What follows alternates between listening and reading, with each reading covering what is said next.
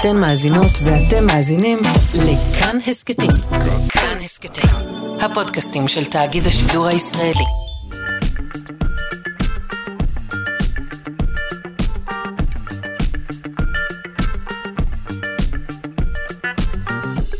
שלושה שיודעים.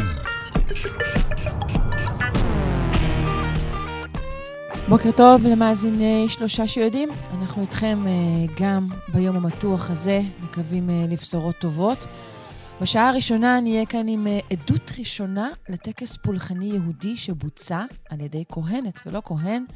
נהיה גם עם מחקר חדש על טיפול בילדים בחברות של ציידים לקטים, ועם קוסמים, מחקר חדש שטוען שהם, ככה בגדול, שפויים יותר מאנשים אחרים. עורכת אותנו אלכס לויקר, מפיקה תמר בנימין, על הביצוע הטכני, תמיר צוברי, אני שרון קנטו, בואו נתחיל.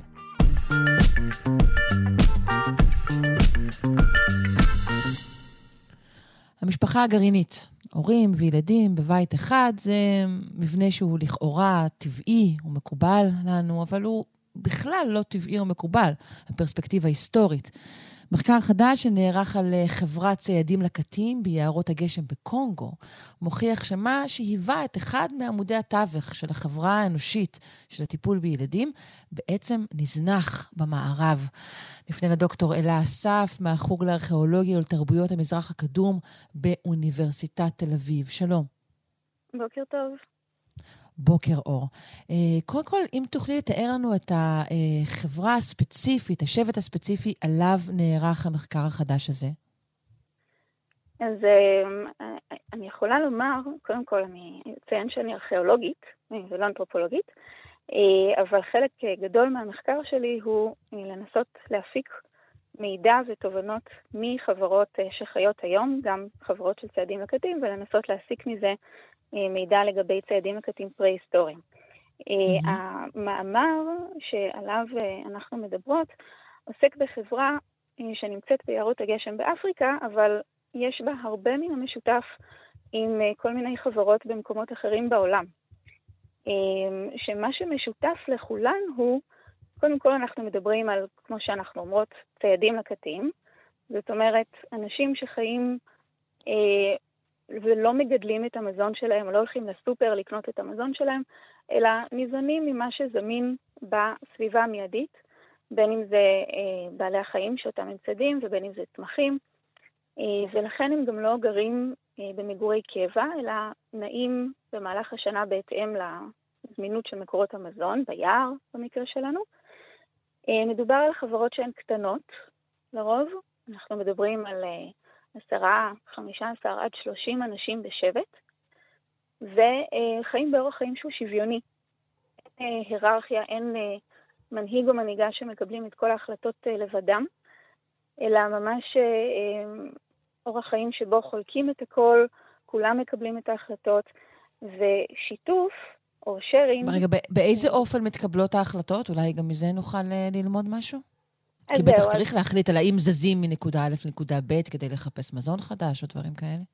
נכון, אז לכל שבט כזה, לכל קבוצה כזאת, יש את המאפיינים הייחודיים לה, ועם זאת, שוב, מה שמשותף כאן, הוא שכולן אה, מבוססות על אה, מה שמכונה שיירינג, או שיתוף. ושיתוף זה אומר שיתוף בכל דבר, בין אם זה שיתוף אה, אה, במזון, ובין אם זה שיתוף באחריות על גידול הילדים, וגם אה, חולקים את קבלת ההחלטות. זאת אומרת, אה, יושבים ביחד, אה, ולמבוגרים יותר ולצעירים יותר יש זכות שווה להביע את דעתם ולהיות שותפים להחלטות שמתקבלות בסופו של דבר, ככה שגם זה חלק מהשארינג. האם היית אומרת שגודל הקהילה, גודל הקהילה, סליחה שתיארת, הוא, הוא משהו שהוא הכרחי אה, לאופן, אה, לאורח החיים הזה? זאת אומרת, בכלל ניתן לעשות דברים כאלה בקהילות גדולות יותר? אז זו שאלה באמת אה, טובה, ואנחנו משערים, קשה לנו לדעת מה היה גודל הקבוצה. אה, זה, זה תלוי גם בתנאים האקלימיים והסביבתיים של כל אזור. אה, קשה לנו לדעת מה היה גודל הקבוצה, למשל, של ציידים לקטים פרה-היסטוריים. יש כאלה שטוענים שמדובר על 50 אנשים, יש כאלה שטוענים ש-30, אבל כך או כך אין ספק שהמספר המצומצם של האנשים בהחלט מאפשר את הדבר הזה, וגם יוצר מצב של אינטימיות מאוד גבוהה בין חברי הקבוצה, ולכן גם תחושה מאוד חזקה של אמון, סומכים אחד על השני גם בתהליך קבלת ההחלטות וגם בכך שכולם בעצם נמצאים שם אחד בשביל השני, גם בגידול הילדים. זהו, ציינו שבאמת גידול הילדים הוא משהו אחר, אבל האם בכלל יש הכרה במי הם האבות, למשל? יודעים? כן, כן, בהחלט, בהחלט okay. אוקיי. כן. יש גם מחקרים שמוקדשים לזה ספציפית, לתפקיד של האב בחברות של ציידים לקטים. האבות הם חלק חשוב מאוד מהתמונה, וכך למשל בחברות שבהן יוצאים לצוד, אז ילדים קטנים מאוד, לפעמים מהרגע שבו הם לומדים ללכת, מתלווים גם לאבות, גם לאימהות בפעולות היומיום שלהם, מתלווים לאבות בציד, ביער, כדי ללמוד בעצמם איך לצוד. כלומר, ילד כן מתלווה להוריו הביולוגיים הספציפיים. זה בדרך כלל עם עוד, לא רק עם ההורים הספציפיים, אלא יש חברי קבוצה נוספים. הנשים למשל יוצאות ללקט ביחד בדרך כלל, אז הילד נמצא לא רק עם האימא הביולוגית שלו, אלא גם עם אימהות אחרות, אבל הוא בדרך כלל קשור על הגב שלה בגילאים המאוד מאוד צעירים, ויכול לראות את הכל מה, מהזווית שלה, מהעיניים שלה, לשמוע mm. את השיחות שמסביב, הוא נחשף לכל דבר שקורה ואין איזה ניתוק בין אה, כלומר, זה גם משהו שהוא מבוגרים. באמת פרופר פיזי מזה שהוא גבוה יותר אה, וקשור אליה, ולא מונח אה, נמוך ומרוחק. אז בעצם הוא גם בקשר עין וגם בקשר של האזנה טובה יותר. נכון. עם הסביבה הבוגרת. נכון, ואין את הניתוק הזה שיש בין עולם המבוגרים לעולם הילדים, שאנחנו קצת מכירים מהעולם שלנו היום, כן? שאנחנו לרוב שמים את ה, אפילו את התינוקות שלנו באיזושהי מסגרת, אה, והולכים לעבודה, וככה יש נתק אה, רוב שעות היום. אה, לעומת זאת, בחברות האלה של ציידים לקטים, הילדים נמצאים חלק גדול מהיממה, בזמן שהם תינוקות ופעוטות בכלל, עם המבוגרים, ובגילאים הבוגרים יותר זה כבר עניין של החלטה שלהם. האם להתלוות להורים, האם להישאר לשחק עם הילדים האחרים. אוקיי. Okay. מה לגבי אה, עוד פנים של הטיפול, מענה למצוקה? אז uh, אנחנו יודעים שבחברות האלה באמת הגישה היא שכשילד או תינוק מביע איזושהי מצוקה או בוכה מאיזושהי סיבה, המענה הוא ממש אה, מיידי בדרך כלל. אה, וזה לא ממקום של פינוק, כמו שאנחנו קצת לפעמים חושבים בעולם שלנו היום, נכון? כשילד בוכה, אנחנו אומרים, טוב, הוא צריך ללמוד שאי אפשר לספק לו את מה שהוא רוצה באותו הרגע בהכרח, אחרת הוא יגדל ויהיה מפונק. בחברות האלה הגישה היא אחרת. הגישה היא שברגע שאת נותנת מענה מיידי לאיזושהי תחושת מצוקה של תינוק, הוא בעצם מקבל ממך את הביטחון ואת המבסס אמון, הוא מקבל ממך תחושת ביטחון שיש מישהו שיהיה שם עבורו, תמיד. כן. וזה מה שמאפשר לו להרגיש בטוח להתנסות לבד ולהיות עצמאי, אה, ודווקא להרחיק מההורים כשצריך. כן, טוב, גם, גם בחינוך מערבי הגישות הן סותרות בעניין הזה. יש כאלו שאומרים נכון. שיש להיענות לכל קריאה, ויש כאלו, כמו שציינת, שחוששים מפינוק מאיזושהי סיבה. נכון. גם היום יש, uh, אני, אני חושבת שבשנים האחרונות יש איזושהי מגמה, גם אצלנו, קצת uh, להכיר uh, כל מיני תפיסות חינוכיות אחרות, ובאמת יש מגוון גדול יותר ממה שהיה פעם. Uh, חלק מזה קשור גם בעניין ההולך וגובר בחברות צעדים לקטים ובילדים של צעדים לקטים, באופן שבו מגדלים ילדים שם. אפשר לקבל מזה תובנות מאוד מעניינות על האופן שבו אנחנו אה, חיים היום. כן. הבנתי שנזיפות הן מאוד מאוד נדירות. נכון, נכון. וגם אה, האופן שבו בכלל מלמדים או, או רוצים לבסס איזשהו עיקרון בקהילה, הוא לא בצורה של עונש או נזיפה או אה, בצורה של סנקציה כזו או אחרת. אה, למשל, עקרון השיתוף שמחייב את כולם, אה, הדרך אה, לקיים אותו ולוודא שהוא ממשיך להתקיים היא קודם כל בזה שמשתפים את הילדים כבר מגיל מאוד צעיר באקט הזה של השיתוף, מלמדים אותם לשתף, הם חלק מה, מהדבר הזה. אה, וכשמישהו לא עושה את מה שהוא צריך לעשות, אז אה, בדרך כלל הדרך היא לצחוק עליו קצת, אה, יש קצת קינטור, אבל לא בעונש חמור או מחמיר או צעקה. מעניין. זה משהו שגם משותף לרוב החברות האלה. מעניין. וציינת שבעצם החברות האלה שחוקרים אותן היום, הן דומות מאוד, ככל הנראה. איך אנחנו יודעים עד כמה הן דומות אה, אה, לחברות עבר? אנחנו באמת אה, לא יכולים לדעת, ולא כולם, דרך אגב, אוהבים את ההשוואה הזאת. יש כאלה שהם אה, אה, בעיקר מתחום, ה... בעצם גם מהאנתרופולוגיה וגם מהארכיאולוגיה שהם מסתייגים מההשוואה הזאת, כי יש בה מן הבעייתיות. עם זאת, אנחנו כן רואים שיש דמיון רב בין חברות שונות במקומות שונים בעולם, שחולקות את תפיסת העולם הזו, אה, ולכן אנחנו מניחים שהאורח החיים הזה של ציד ולקט והשיתוף אה, זה משהו שהוא אה, חוצה תרבויות וחוצה זמנים, ושגם ציידים לקטים פרה-היסטוריים יישמו אותו באופן כזה או אחר. אנחנו כן מוצאים עדויות לשיתוף הזה בממצא הארכיאולוגי של אתרים פרה-היסטוריים. אוקיי. Mm, okay. שאלה אולי מצחיקה קצת. אנשים בחברות האלו בהכרח נשארים בתוך החברה, בתוך השבט? אנשים עוזבים אולי כשהם גדלים? הם יודעים שיש משהו מחוץ אה, לשבט שלהם? אה, היום השבטים האלה, אין כמעט שבטים שהם אה, מנותקים לחלוטין. עם ה, מה, מהחברה שמסביב, בין אם זה חקלאים. על, על פי רוב עדות לשביעות רצון, אני חושבת, של, של ילד מאורח חייו, זה האם הוא ממשיך לקיים אותו בבגרותו. נכון, אה, זה, זה מצב אבל שהוא קצת בעייתי, התיעוש, הקפיטליזם, הדורסנות של, ה, של העולם היצרני היום לא ממש מאפשרת אה, לחברות כאלה להמשיך להתקיים באופן שהם היו רוצים. אה, זו האמת שזה הרבה פעמים זה ממש טרגדיה. הרבה מהחברות האלה בתהליכים של התפרקות ועוני, הרבה פעמים מגבילים את האפשרות שלהם לנוע במרחב אה, לצוד וללקט. יש חברות שכבר לא ממש צדות ועדיין מגדירות את עצמן כחברה שהיא ציידית לקטית בגלל האספקט התרבותי שבזה.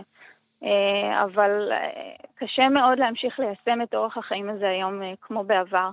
עולם הולך ונעלם.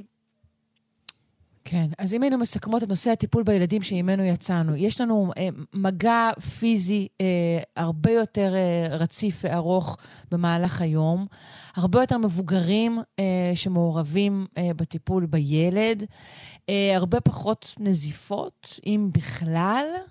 אה, ועוד עיקרון אחד שציינו, אני חושבת, אה, ושוויון אה, בהחלטות, בביטוי. נכון, ומצד שני גם, אה, זאת אומרת, אינטימיות מאוד גבוהה מצד אחד ועידוד לעצמאות מצד שני. כביכול סותר, אבל למעשה זה הולך יחד בחברות האלה באופן מכוון. זו מערכת תמיכה ממש אה, מושכלת ומכוונת שמכוונת בדיוק לשני, לשני האלמנטים האלה. אינטימיות כן, ועצמאות. כן, בהחלט, אה, מה יש להגיד? הסתבכנו גם עם הגודל ועם הקישוריות אה, הרבה בתוך החברות הגדולות והמורכבות אה, שלנו, אבל אולי באמת נשכיל לקחת משהו מזה. אני מודה לך, דוקטור אלה אסף, מהחוג לארכיאולוגיה ולתרבויות המזרח הקדום באוניברסיטת תל אביב. זה היה מרתק, תודה. תודה רבה ובשורות טובות. כן. ביי.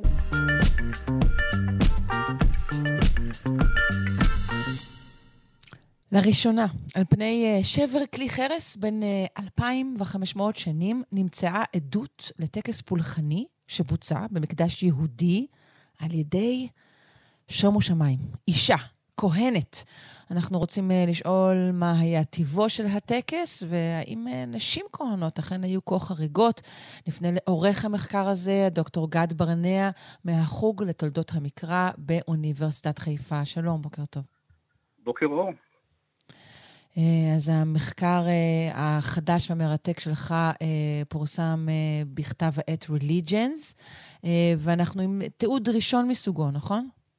כן, זה תיעוד ישיר ראשון מסוגו. ישיר, כשאני אומר ישיר, זה ממש החרס שנכתב על ידי האנשים שתכלס השתתפו בטקס, או ב, לפחות ב, בצורך לקיים אותו, זאת אומרת, על איזשהו חפץ שנגנב, איזושהי כותונת שנגנבה, ורוצים לקבל אותה בחזרה, או לפחות להעניש את הגנב. אז החרס הזה הוא ממש עדות ישירה מה, מהאנשים עצמם ש, שהיו מעורבים בזה. זאת אומרת, זה ממש... רגע, זה טקס ממש... שקשור לגניבה, הבנתי? כן, כן, כן. אוקיי, בוא, כן. בוא תסביר, מה זאת אומרת? זה זאת אומרת, סוג של העתיק... קריאה, סוג של קריאה למשטרה בעולם העתיק, או...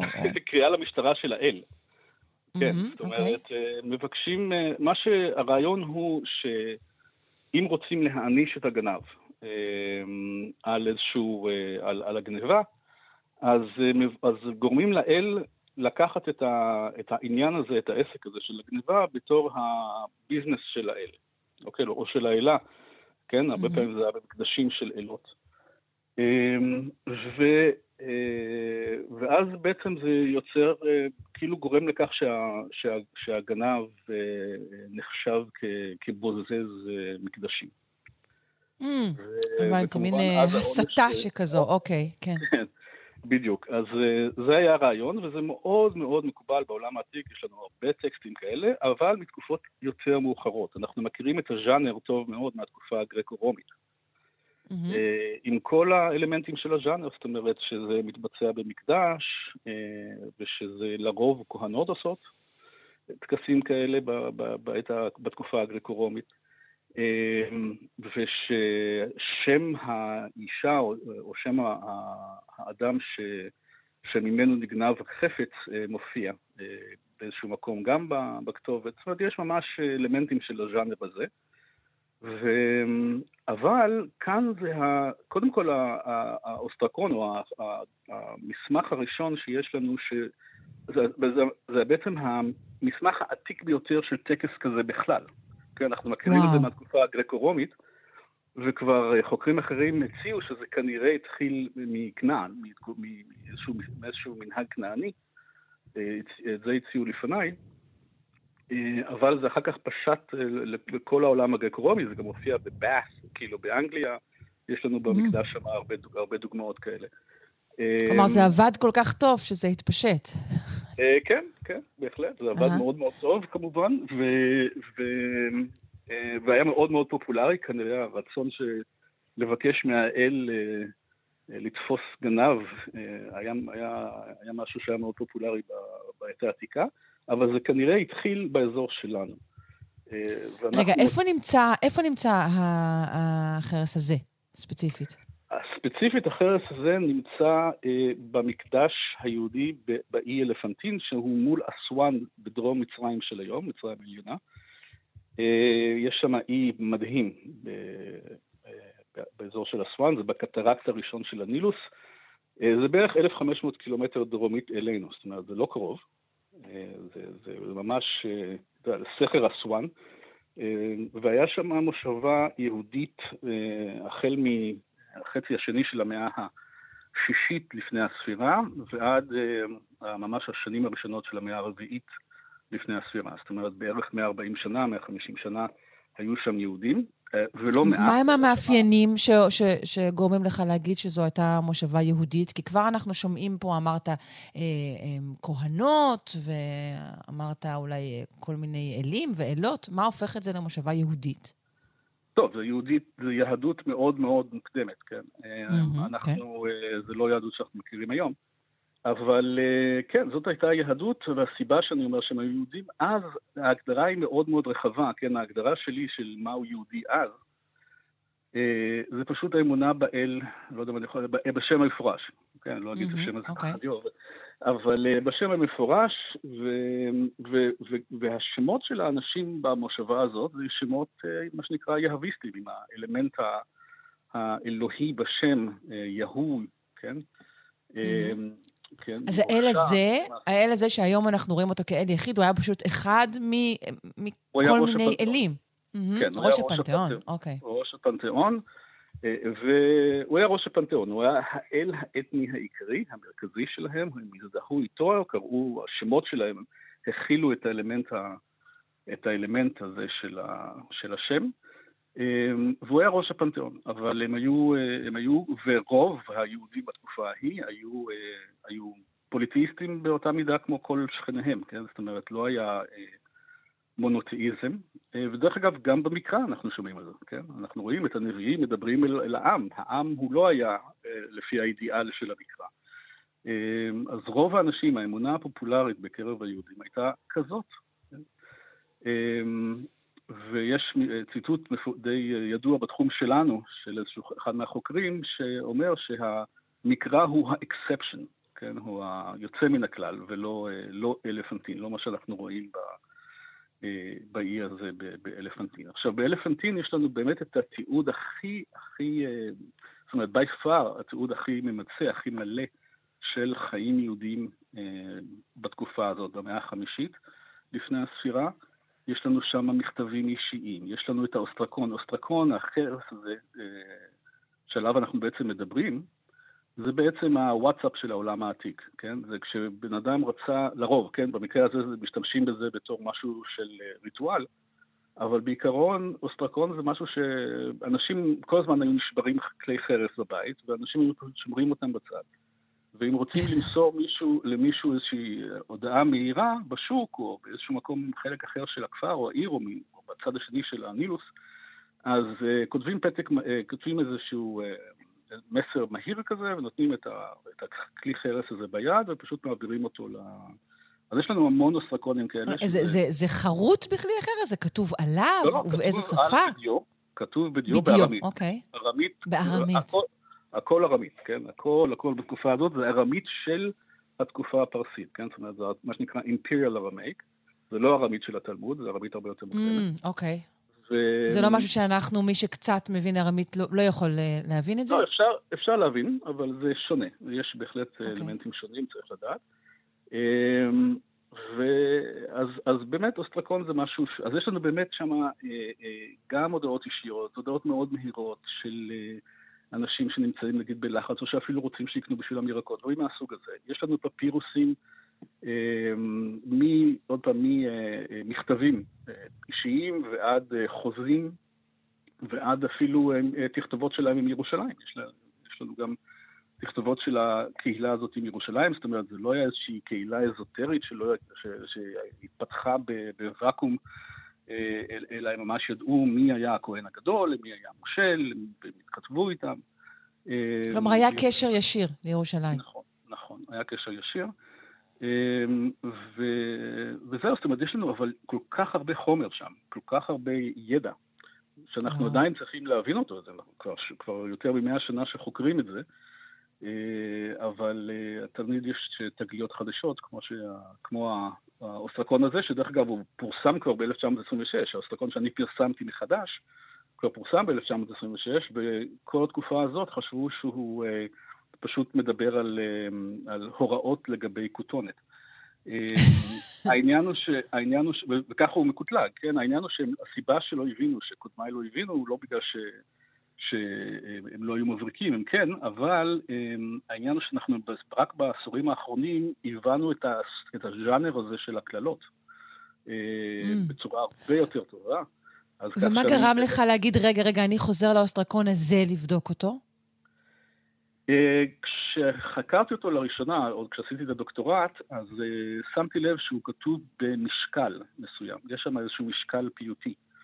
אז זה היה הדבר הראשון, ואני שמתי את זה בצד, כי, לא, כי היה לי מספיק עבודה עם הדוקטורט, אז שמתי את זה בצד, אמרתי, אוקיי, יש פה משהו שצריך להסתכל עליו קצת יותר, כי אם זה היה סתם הוראות לגבי כותונת, אז קשה להאמין שמי שכתב את זה, כתב את זה עם משקל פיוטי. כן, אלא אם כן הוא ממש אה, שובב ועליז. כן. כן, בדיוק, איזשהו משורר אה, כן. מדוכא.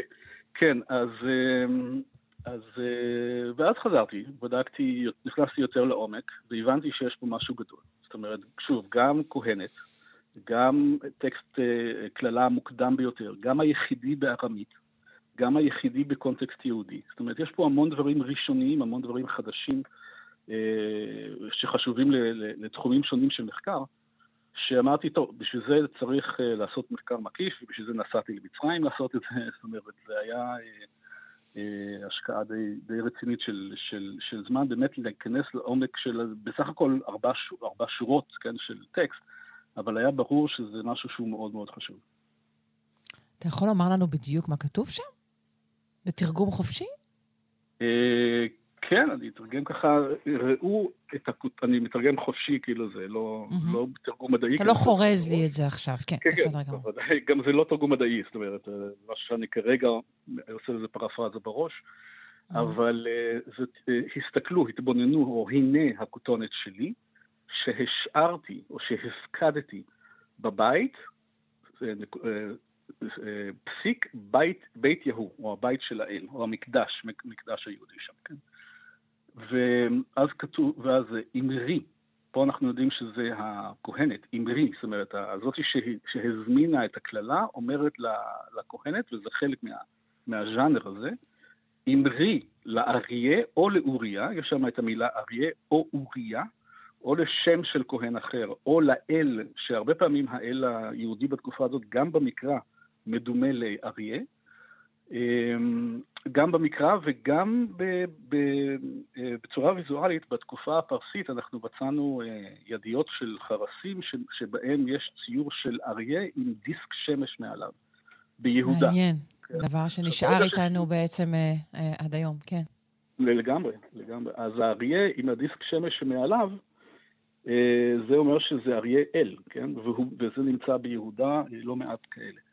אה, זאת אומרת, אז היא אומרת לאריה או, או לשם פרטי אוריה, בכל מקרה זאת אישה שמצווה על, או, או על האל או על כהן אחר, שניהם נכונים בז'אנר שאנחנו מכירים מהתקופה הגרקו-רומית, לצוות על האל או לצוות על כהן אחר, ויחרימה, כן? זאת אומרת, יקדיש אותה mm. לעצמו. יקדיש אותה לעצמו, זאת אומרת, ייקח אותה, יעשה אותה his own business, כאילו, כן. ואז כתוב החתימה של זאתי ש... שהזמינה את הקללה, ש... שממש, דרך אגב זה כתוב ביד אחרת, או לפחות בעת אחרת, רואים את זה על, ה... על האוסטרקון. אז אה, אפשר לדמיין שהיה ליד, אפשר היה לבוא למקדש, אה, אנחנו יודעים את זה מהעת. מתקופות הרבה יותר מאוחרות, אפשר לבוא למקדש, להזמין ממש, לבחור את הקללה, אה, ופשוט להוסיף את השם בסוף.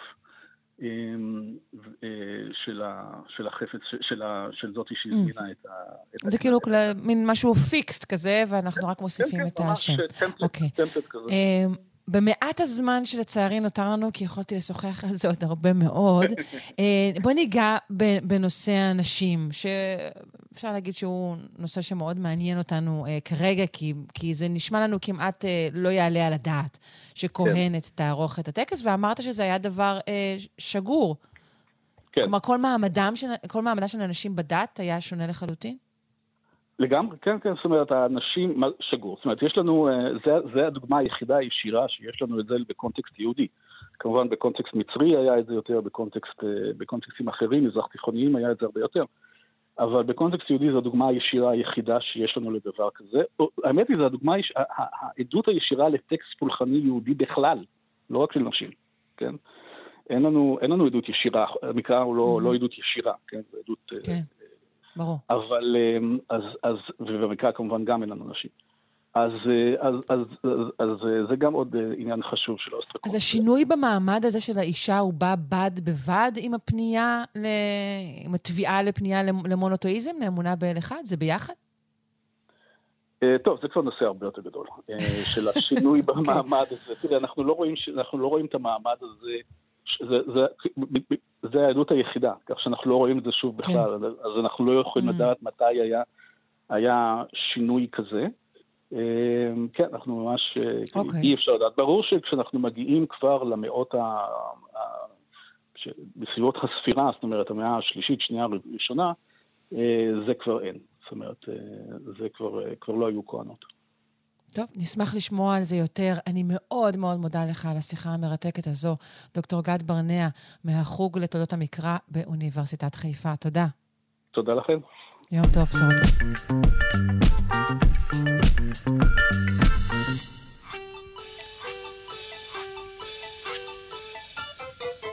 בחשבון זה נכון, אי אפשר לרפרף, בחשבון זה נכון, אי אפשר לצפצף.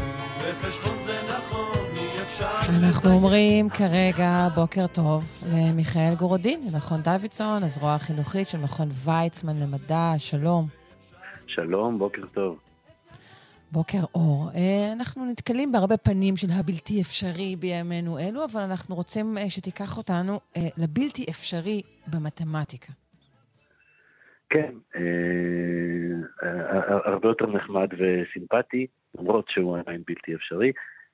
גם במתמטיקה קורה לפעמים שאנחנו מנסים לעשות משהו ואנחנו מגלים, או שאומרים לנו, אי אפשר, אי אפשר לעשות את זה. ו... לא, כי זה הרבה... קשה, או כי זה, או, או כי זה פשוט בלתי אפשרי? שני דברים, כי אנחנו אומרים הרי בלתי אפשרי גם על סתם דברים שהם קשים לנו. נכון. אז זאת, זאת באמת הפרדה שאנחנו מבינים. הרבה פעמים אנחנו אומרים, לא, אי אפשר לפתור את התרגיל הזה, ואז אומרים לנו, לא. כן. אפשר, אבל קשה. הייתה אמירה אהובה על אחד המורים שלי. אה, אז זאת הפרדה שאנחנו מבינים, אבל הרבה מאוד פעמים אה, אה, אומרים, לא, זה לא, זה לא סתם קשה, אי אפשר. ונדמה לנו שכל האי אפשרים במתמטיקה הם אותו סוג של אי אפשר, מין אי אפשר אה, אה, מתמטי, קוסמי, גדול, מאיים, ומתמטיקה זה מוחלט, הרי הכל במתמטיקה הוא, הוא, הוא, הוא מוחלט ותמידי ואבסולוטי.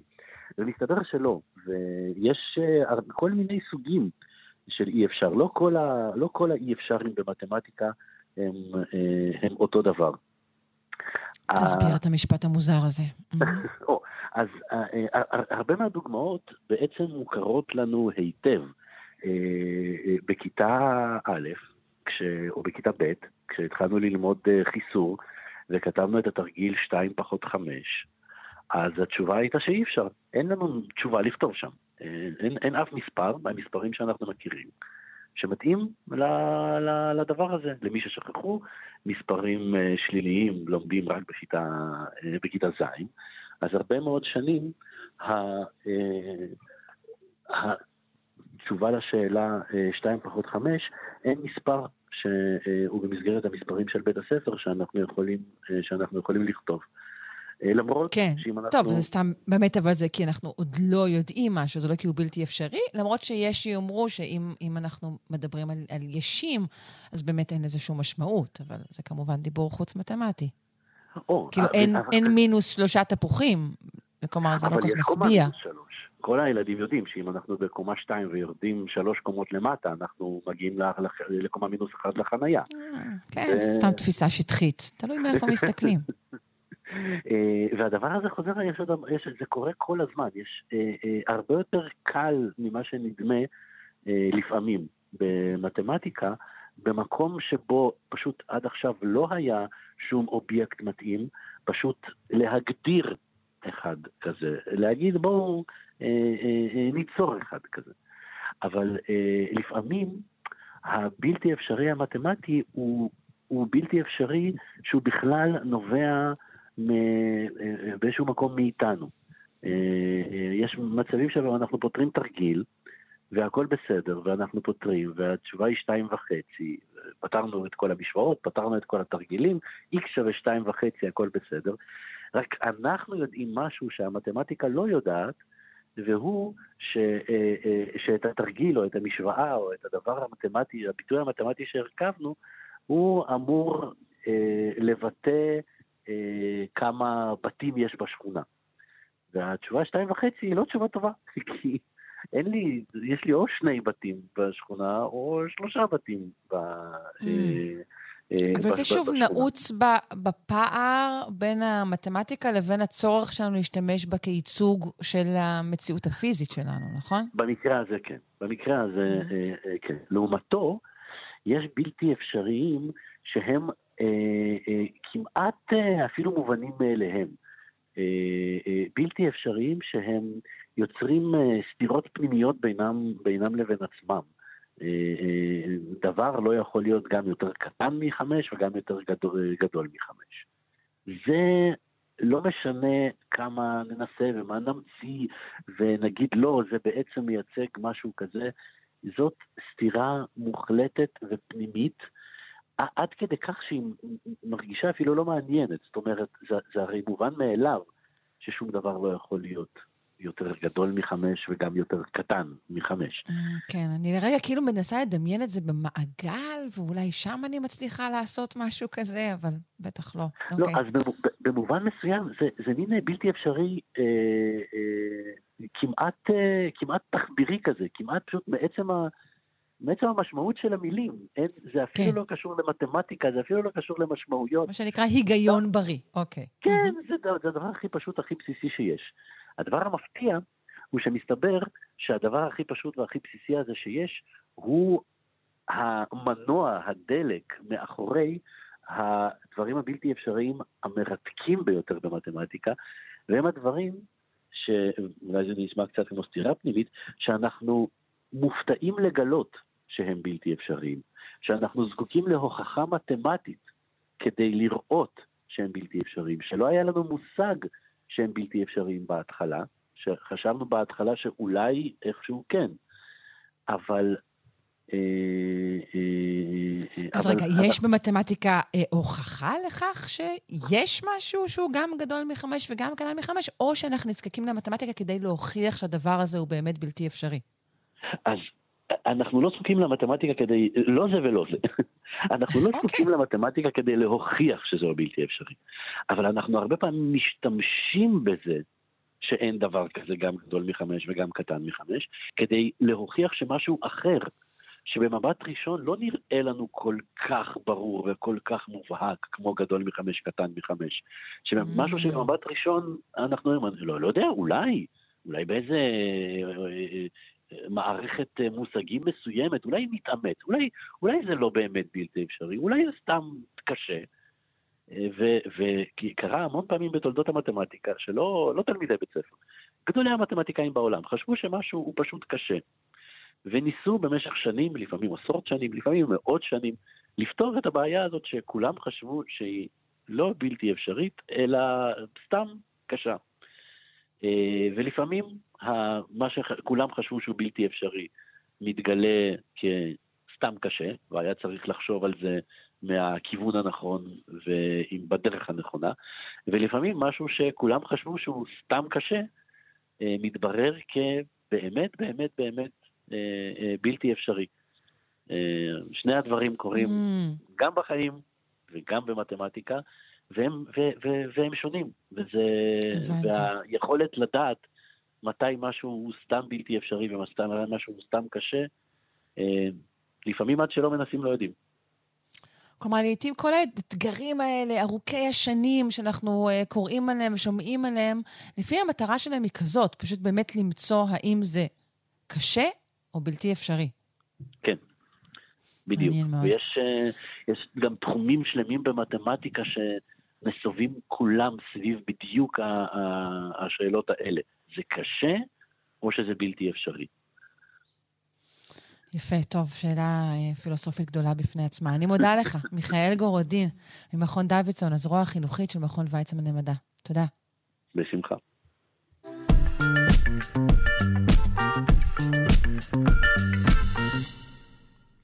אנחנו רוצים אה, לדבר כרגע על המבנה מבנה הפסיכולוגי של קוסמים. לפני הדוקטור עידית גוטמן, פסיכולוגית קלינית מאוניברסיטת תל אביב. שלום, בוקר טוב. שלום לך. אני אתחיל בווידוי. אם היו שואלים אותי אה, על, על, על המבנה הנפשי של קוסמים, אה, הייתי אומרת, אה, ככה על פניו, שמדובר ב control freak ים, אנשים באמת בעלי תסביך שליטה, אה, וכמובן נטייה לשרלטנות כרונית. אבל כאן אנחנו אה, רואים מאמר שטוען שטעיתי לחלוטין, שהם נוטים לסבול פחות מהפרעות נפשיות, לעומת יוצרים אחרים, וגם לעומת האוכלוסייה הכללית, נכון? אמ, אני, כן, אבל אני לא חושבת שזה סותר את התפיסה או. הראשונית שלך. אני לא מסכימה עם התפיסה הראשונית שלך, או, אבל אני לא חושבת אוקיי. שזה בניגוד- אז, זהו, אז בואי, קודם כל, אנחנו צריכים לחדד אה, מה בדיוק בדק אה, המאמר הזה. בעצם אנחנו יודעים בדרך כלל, אה, יש אה, התכנסות של הרבה מאוד מאמרים, הרבה מאוד מחקר, לרעיון שאומנים ואומני במה בראשם, בכלל זה, אה, נוטים לסבול יותר מפסיכופתולוגיה, שהשכיחות של הפרעות נפש בקרב אה, זמרים, שחקנים, רקדנים, וגם כמובן מוזיקאים, סופרים, ציירים, היא גבוהה מעל ומעבר לשכיחות באוכלוסייה הכללית, וזה התיישב בול עם הרעיונות של פרויד סבא על זה שהאיד, החלקים האפלים של הנפש, הם החלק היצירתי והפרוע, ומי שהחלק הזה עוצמתי מאוד אצלו, הוא מצד אחד יש לו את האופציה לתעל את הדברים, את, ה, את הכוחות הפנטזמטיים האלה, הוא מחובר יותר לחלומות שלו, לחלקים הלגמרי לא שגרתיים, הלא קשורים לעולם המציאותי האמיתי, ולהפוך אותם למשהו אומנותי מדהים, אה, אה, יצירתי. ומצד שני, הוא בסיכון, בגלל שהחלק האפל הזה שבתוכנו, הוא חי ובועט וקרוב מאוד לפני השטח, וזה מסוכן וזה קשה, כי הפרדת הרשויות הזו בין החלק האפל של הנפש לבין החלק היומיומי, המתפקד, המציאותי, צריכה להישמר כדי שאנחנו נוכל לחיות כמו שצריך. החלומות צריכים להישאר בחלומות. או, או כשמדובר על מוזיקאים, נגיד אה, לחיות בכלל, אפילו, הייתי אומרת לפעמים. אה, כי לא רק זה, השכיחות של האובדנות באופן כללי. כן, זהו, על זה אני מדברת, בדיוק. מאוד גבוה כן. לפסיכופתולוגיה, אנחנו רואים, מווירג'יניה וולף וואן גוך, ולא חסרות באמת דוגמאות ליוצרים דגולים שלקחו את חייהם ב, אה, בידיהם, לצערנו, בגלל הכאב הנפשי המאוד מאוד גדול שהמצב הלא רגיל הזה יוצר. ופה המחקר אומר ש, שהנה מצאנו את תת-הז'אנר של אומנים, שלא, שלא מאופיין בסוג הזה של, אה, בסוג הזה של פגיעות. אבל אולי הבעיה היא בהגדרה של קוסמים בתוך אוכלוסיית האומנים. כלומר, ייתכן מאוד שהבמה, בהקשר הזה, היא משהו נלווה אה, לקוסמות, נגיד, נקרא אני, לזה כך. אני, אני לגמרי איתך, אני לגמרי איתך. כי כן יש מחקרים בעבר שמצאו שכשמדרגים בעלי מקצועות שונים, אה, לפי רמת היצירתיות שלהם, מוצאים ממצאים דומים. כלומר, אם את לוקחת מתמטיקאים, למשל, אם נמשיך את הדיון הקודם, ומדרגת מתמטיקאים אה, לפי רמת היצירתיות של העבודה שלהם, או אדריכלים, או, או, או פיזיקאים, או חוקרים מכל מיני תחומים אחרים, שחלקם יותר שבלוניים ויותר עושים את המסלול השגרתי, וחלקם יש להם באמת רעיונות פורצי דרך אה, אה, ומאוד מלאי השראה. אז אלה שיותר יצירתיים בכל תחום, אנחנו רואים שיש להם את השילוב המיוחד של מצד אחד באמת פגיעות יותר גבוהה, מאפיינים ש, שאנחנו רואים יותר במבחני אישיות של אנשים שסובלים מפסיכופתולוגיה, שזה גם מה שאנחנו רואים אצל אמנים אה, יוצרים במובן המסורתי, ומצד שני יש להם גם כוח אגו מאוד גדול. כלומר, השילוב הזה של לדור בכפיפה אחת, גם אה, אה, כוח נפשי לתעל את, ה, את הסערה הפנימית, את היצירתיות הזו של האיד, ויחד עם זאת גם אה, הנגישות לתכנים ולחופש מחשבה ולחירות הפנימית הזו, הם השילוב המנצח. וזה mm-hmm. בעצם במחקר הזה הושש גם ביחס לקוסמים. אה, ואם אפשר להגיד עוד מילה על קוסמים, קוסמים, אני חושבת, באמת הם, הם לא, לא קונבנציונליים כאומנים, גם למרות שהם מופיעים, גם במובן הזה שאצלם חייבת להיות בהגדרה רגישות מיוחדת לנקודת המבט של מי שמולם, של האחר. בדיוק, רגישות גבוהה לאחר לצד שליטה. שליטה עצמית, בעוד שתחומי אומנות אחרים דווקא אולי אה, מעודדים אה, אה, עיבוד שליטה, אצל קוסמים השליטה היא דבר אה, מרכזי. אני לא יודעת אם בכלל מותר לנו להגיד קוסמים, אולי צריך להגיד אומני אשליות, אני חושבת לעצמי, נכון? לך מותר. את מוחרגת לצורך הדיון, יש לך סטטוס משלך. אה, אני חושבת שהיכולת אה, לראות את אה, עיני האחר היא יכולת שהרבה פעמים אמנים יותר קונבנציונליים צריכים ממש לנסות לעקר מתוך עצמם. כי פיקאסו, כדי לחשוב ממש אחרת, הוא לא יכול להרשות לעצמו להישאר בציור פיגורטיבי רגיל סטנדרטי. הוא צריך להתנתק ממה שאחרים חושבים שיפה ושמוכר, ו- ולעשות משהו שונה לחלוטין. וקוסמים צריכים לעשות את המהלך ההפוך.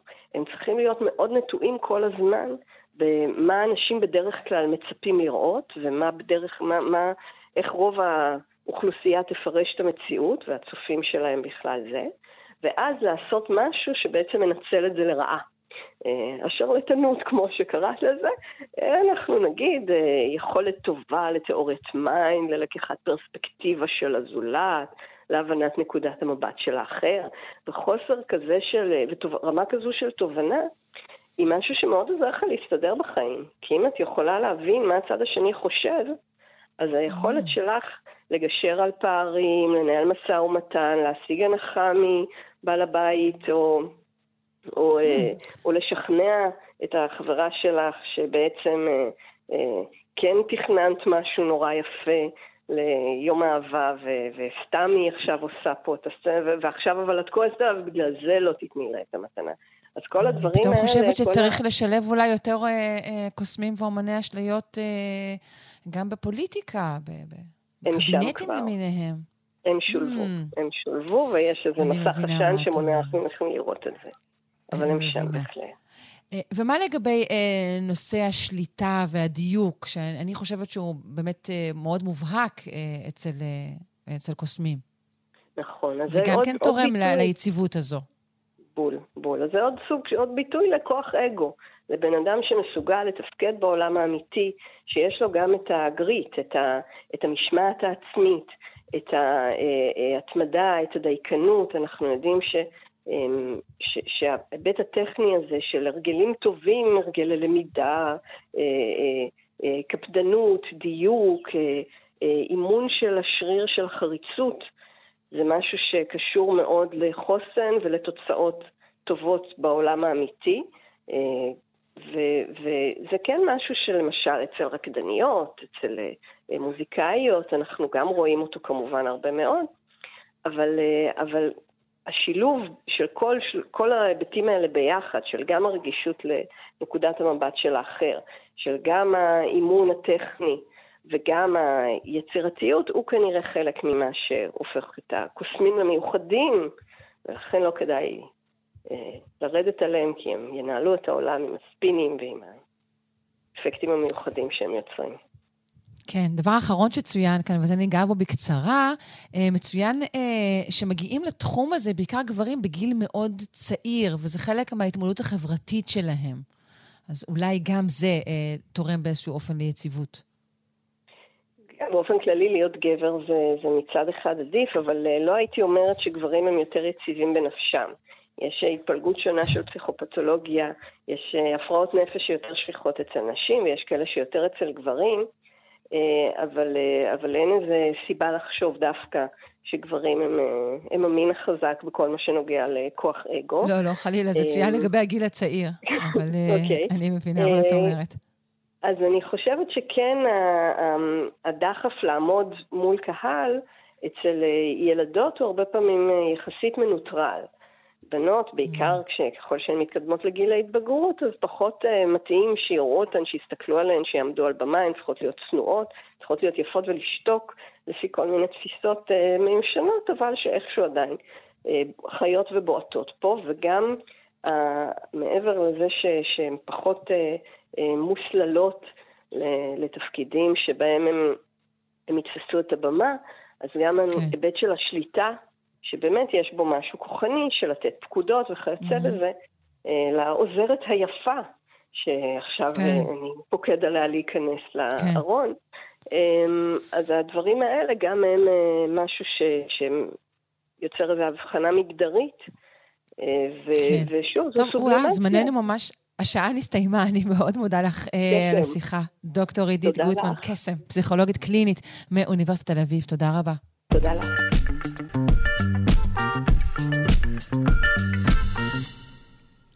במהלך חודש אוקטובר הבחינה קבוצת חוקרים שבוחנת שיבושי GPS ברחבי העולם, שמטוסים שטסים מעל הים התיכון נעלמים לכמה שניות בכל פעם. ואכן, כמה ימים אחר כך דיווח אתר עיתון הארץ אה, כי, ציטוט, מערכת הביטחון הגבירה את שיבוש מערכות הניווט הלווייני באזור כדי לנסות ולסכל, סליחה, אה, מתקפות רחפנים ומטוסים ללא טייס של חמאס וחיזבאללה. מסתבר שהשיבוש הזה הוא צעד מקובל. נבדוק איך הוא נעשה עם הדוקטור מעיין קרלינסקי צור, עורכת וכתבת באתר מכון דוידסון לחינוך מדעי. שלום. בוקר טוב, שרון. בוקר אור. לפני שנדבר על השיבוש, בעצם אנחנו צריכות להבין איך הדבר עצמו עובד.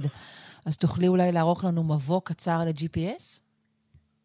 אה, כן, אני אנסה בצורה כמה שיותר פשוטה, למרות שמסתבר שהמערכת עצמה אה, לא מאוד מסובכת להבנה. בעצם זה מערכת, אה, נקראת ה-Global Positioning System או GPS, מערכת שפיתחה צבא ארצות הברית בסביבות שנות ה-70, ב-78 יצא הלוויין הראשון של המערכת, ובהתחלה היא הייתה משומשת רק ל... ל... נמצאת רק בשימוש צבאי של צבא ארצות הברית, ולאט לאט היא נפתחה על האזרחים. יש בה 31 לוויינים שחגים סביב כדור הארץ בשישה מסלולי הקפה. ובעצם הם חגים מעל כדור הארץ במרחק של 20 ו-200 אלף קילומטר, והמרחק הזה נקרא מסלול לווייני בינוני, מקיפים את כדור הארץ פעמיים ביום, ואם אני רוצה לזהות את המיקום המדויק שלי, אני צריכה להאזין לפחות לארבעה לוויינים שונים. רגע, סך כל הלוויינים, מספרם הוא 31? יש 31 לוויינים של המערכת הזו, של מערכת כן. הניווט העולמית. Mm-hmm. כן. כן. אז הם אה, חגים סביב כדור הארץ ומשדרים כל הזמן אותות, והאותות האלה חייבים להכיל שני פרטי מידע מאוד חשובים. אחד, באיזה שעה בדיוק האות שוגר, ומה היה המיקום של הלוויין בזמן שהוא שוגר.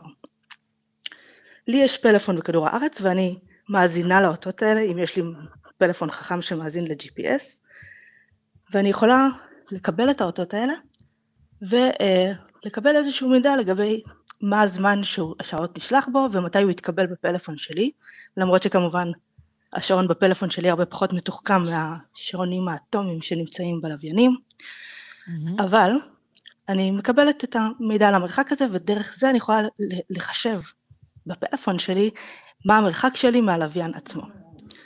אבל זה לא מספיק לקבל מידע מלוויין אחד, אני צריכה לפחות ארבעה, אמרנו כבר קודם. כן. Okay. וכדי להבין למה, אמ, דמייני שאת יוצאת להליכה ארוכה מאוד, למשל מרחוב דיזינגוף 20 בתל אביב, ואחרי שמונה שעות שאת הולכת, מישהו עובר ברחוב, את שואלת אותו, איפה אני נמצאת? הוא אומר לך, את במרחק... פתח תקווה כמובן. כמובן, זה היעד העיקרי של מי שיוצא מדיזינגוף. אז את, הוא אומר לך, את במרחק 16 קילומטר מדיזינגוף 20. עכשיו זה נחמד, אבל יש רדיוס שלם של מקומות שיכולים להיות במרחק 16 קילומטר משם. אז את שואלת עוד מישהו איפה אני נמצאת, והוא אומר לך, את במרחק 13 קילומטר ממרכז גדרה. עכשיו את יכולה לצייר שני עיגולים של הרדיוסים ש... שנתנו לך, ואת רואה שהם משיקים בשני מקומות, במושב ניר צבי ובגן סורק. וככה, ככל שאת מקבלת עוד פרטי מידע מלוויינים שונים, את יכולה לאתר את המקום שלך בצורה מדויקת יותר. Okay. אוקיי. אז זה בעצם איך שאנחנו מקבלים את המידע מה-GPS, אנחנו צריכים ארבעה לוויינים שונים, אנחנו צריכים שהם ייתנו לנו את האותות, צריכים את, לדעת מה מהירות הגל שנשלח, האותות הרדיו האלה שנשלחו, ו, וזהו, ואז אנחנו יודעים איפה אנחנו נמצאים. זה במצב אה, של שגרה. רק בוא נפתח סוגריים שנייה, אה, זאת לא המערכת היחידה, נכון? נכון, יש, יש, יש מערכות אחרות. נכון, יש מערכת אזרחית שנקראת גלילאו, היא שייכת לאיחוד האירופי, ויש מספר מערכות שונות שהן צבאיות סגורות לשימוש אזרחי של הודו, רוסיה, סין ויפן. יכול להיות שיש עוד שאנחנו לא יודעים עליהן, שהן סודיות, גם ה-GPS הייתה בהתחלה מערכת סודית, אבל אה, כן, mm. כן, גם הפלאפון שלי יכול לזהות את האותות של גלילאו, לפחות לפי הספציפיקיישן שכתוב בהוראות שלו. אוקיי, okay. uh, עכשיו בואי נגיע uh, לשלב השיבוש. קודם כל, למה uh, לשבש? אוקיי, okay, אז יש יתרונות ביטחוניים, למשל אם צה"ל משבש אותות של GPS, אה, הוא מנסה, כמו, ש, כמו שהוא דיווח בעצמו, להגן עלינו ממתקפות של רחפנים ומל"טים, אבל יכול להיות גם סיבות זדוניות לנסות ולשבש GPS, אם אנחנו רוצים שאיזשהו מטוס או כאמור רחפן או מל"ט יאבד את האותות GPS שלו ולא ידע איפה הוא נמצא. ומסתבר שהאותות המזויפים האלה הם כבר משהו שקורה לא מעט שנים, כבר ב-2015 היו כל מיני מקרים שבהם בזמן שמטוסים ניסו לנחות, הם איבדו את אותות ה-GPS שלהם, וחוקרים שבחנו את כל המקרים האלה, אחר כך טענו שמדובר לפחות בחלקם בהתערבות זדונית כלשהי. אז סיבה, יש כל מיני סיבות להרע, mm-hmm. אבל uh, מסתבר שיש גם את האפשרות ושזה לא עד כדי כך מסובך. אז אחת, אחת הדרכים אמ, לייצר אותות מזויפים אה, נקראת spoofing, וזה באמת הרעיון שלו. spoofing, אוקיי. spoofing, כן. אמ-הממ. אה, היא מבוססת על כך שהאותות מגיעים ממש ממש מרחוק, והם מגיעים די חלשים ופגיעים כשהם מגיעים לכדור הארץ. אז אם את יודעת את האופי של האותות, את התדר שלהם ואיך הם מתנהגים, אם את האקר מאוד מנוסה ויש לך ציוד בכמה אלפי דולרים, לא יותר, את יכולה לייצר את אותם אותות מתוך כדור הארץ, כלומר שהם יהיו חזקים ונגישים יותר למקלטים שבפלאפונים שלנו, ואת בעצם מזייפת אות אמיתי שבאמת דומה למה שנשלח מלוויין. ברגע שהפלאפון שלי מתחיל להזין... הוא מחליף בעצם את, ה, את האות המקורי? הוא, הוא נתפס במקום האות המקורי? כן, הוא יכול להיתפס, נגיד הפלאפון שלי יתחיל להאזין לו כאחד הלוויינים מתוך הארבעה לוויינים שהוא מאזין להם, אם הוא יהיה מספיק מדויק ונראה כמו המקור. ואז לאט לאט, אם התחלתי לקבל מידע ממנו, ההאקר יכול לשנות את המידע או לגבי למשל השעה שבה נשלחה האות, או לגבי המיקום שממנו הוא נשלח. וככה okay. אוקיי. החישוב כולו מתחיל להשתבש, ואת מתחילה לקבל מידע לא נכון לגבי איפה את נמצאת. את יכולה לעשות את זה אה, כלפי, כאילו לכיוון של מקלט מסוים, או שאת יכולה, למשל, כוח צבאי יכול לתת מידע לא נכון לגבי איפה הוא נמצא, אפילו בכוונה. אולי אנחנו רוצים להראות כאילו הכוחות שלנו מתקדמים בכיוון מסוים, כשהם לא. Mm, ו... זה מזכיר כל מיני ואת... אה, חיקוי של שיטות uh, קדומות, uh, שאנשים חשבו שהצבא, נגיד שלחו, את יודעת, קומץ לגבעה מסוימת, וחשבו שהצבא יחדור משם, אך בסוף הוא הגיע ממקום אחר. הרבה קרבות מפורסמים הוכרעו כך, אבל לא בעזרת spoofing כזה, כמובן. כן, קצת שונה, אבל עדיין די דומה. בסופו של דבר אנחנו יכולים לייצר בדיוק תמונה שקרית לגבי איפה נמצאים הכוחות. אני מניחה שגם אויבים שלנו, או... גופים אחרים. אז זה כן. דרך אחת, והיא מבוססת על באמת אה, גל קצת יותר מתוחכם, אה, מערכת שבה אנחנו מזייפים אות אמיתי. אבל אפשר גם לעשות משהו יותר פשוט.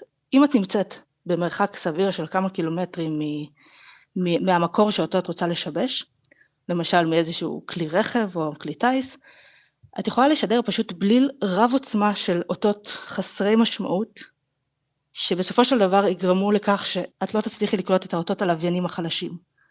כלומר, את פשוט mm. שולחת המון המון גל, אה, גלים בתדר הנכון. פשוט רעש מונעת, כזה. פשוט רעש, כן, בדיוק ככה. וזה הדרך השנייה, היא נקראת סיגנל ג'מינג. ובעצם okay. ה... כן. כמו שמקובל בטכנולוגיה, הרי זה תמיד מאבק, אה, נכון? יש, אה, יש אה, תוכנה, ואז יש וירוס ואנטי וירוס ואנטי אנטי וירוס. אני מניחה שיש גם מכשירים שתפקידם לזהות מי ומה משבש, ואז לשבש את השיבוש, נכון? אז נכון, אז גם יש דרך לגלות מאיפה השיבוש מגיע, ככל הנראה. אז התחלת את השיחה בכך שקבוצת חוקרים באוניברסיטת טקסס כבר ידעו לומר, עוד לפני שצה"ל הכריז שהוא משבש את האותות, הם ידעו לומר שישראל מייצרת בעצמה איזה שהם שיבושים יזומים. מה שהם עשו בעצם, הם עשו שיתוף פעולה עם חברה בשם ספייר גלובל, שיש לה סדרה די גדולה של לוויינים שלא חגים במרחק של, ה, של המערכת של ה-GPS, אלא הם חגים הרבה יותר קרוב לכדור הארץ במשהו שנקרא מסלול לוויין נמוך, מסלול לווייני נמוך.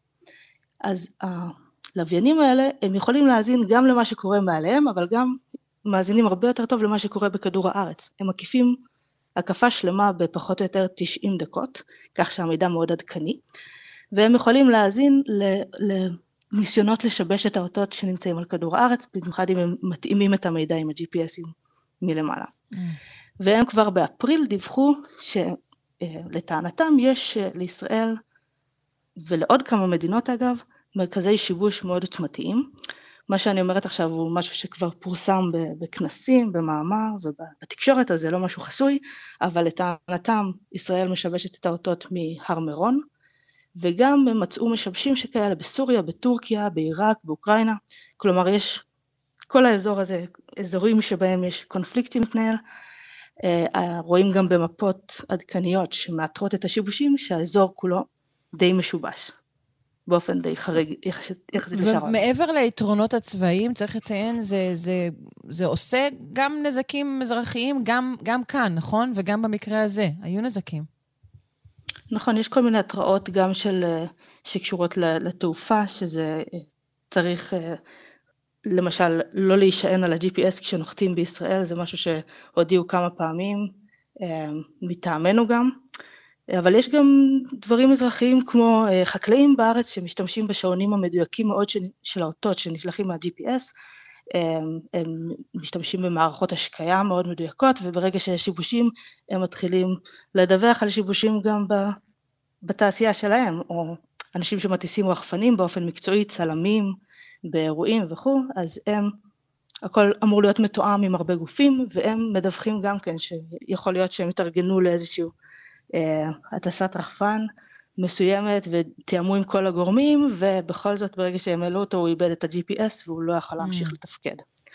אבל זה, זה יכול להשפיע גם על מגזרים שלמים. אוקיי, okay, ולגורמים אזרחיים כאלה, מגזרים אזרחיים, יש יכולת אה, אה, להימנע או למנוע שיבושים כאלה? נראה לי שבאופן אה, פרטני של החקלאי או של אה, מי שמטיס את הרחפן, כרגע אין כלי שיכול להגן עליו אה, במחיר סביר, או אולי, אולי מחיר גבוה כלשהו, כן? אבל באופן כללי יש כל מיני טכנולוגיות שמפתחים, אמ, שגם כבר פותחו וגם עדיין מפתחים, שבהם אפשר להתגבר על זה. אם זה לנסות אה, לאתר את ה... איזושהי אנטנה שמאתרת מאיפה מגיעים האותות, ואם הם לא מגיעים מהמקום הנכון, למנוע אותם. זה נגיד, אה, יש מערכת מתוחכמת שנקראת עדה שפיתח שפיתחה התעשייה האווירית של ישראל, אה, שכבר הגנה עלינו במבצעים קודמים בעזה. ויש אה, כל מיני מערכות שהן יותר מתוחכמות, שלא מתאימות אולי לחקלאי, אבל יכולות להתאים לצבא. למשל, אם אה, לישראל יש רשת של אנטנות שהיא נמצאת על כדור הארץ והיא יכולה לשדר אותות כמו ה-GPSים, אז אם אנחנו יודעים איפה נמצאים האנטנות, אנחנו יכולים גם לדעת בדיוק בצורה, כמו שהלוויינים משדרים אותות, לדעת איפה אנחנו נמצאים באזורים מסוימים שהם אולי רגישים יותר, ושאנחנו רוצים להגן עליהם. כן, טוב, אה, מעניין מאוד אה, למלחמה, למלחמות בכלל, יש כל כך הרבה רבדים אה, נסתרים, כל פעם מתגלה עוד טפח מהם. אני מאוד מודה לך על השיחה המרתקת הזו, דוקטור מעיין קרלינסקי, צור, עורכת וכתבת באתר מכון דוידסון לחינוך מדעי. תודה. תודה.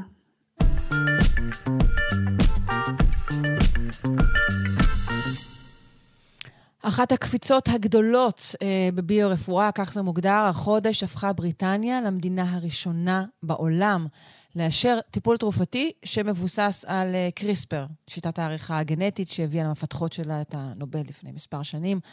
אה, אנחנו רוצים לשמוע על אילו מחלות מדובר, איך זה יעבוד, והאם אכן מדובר אה, בקפיצה אה, מסדר הגודל שמוגדר כרגע.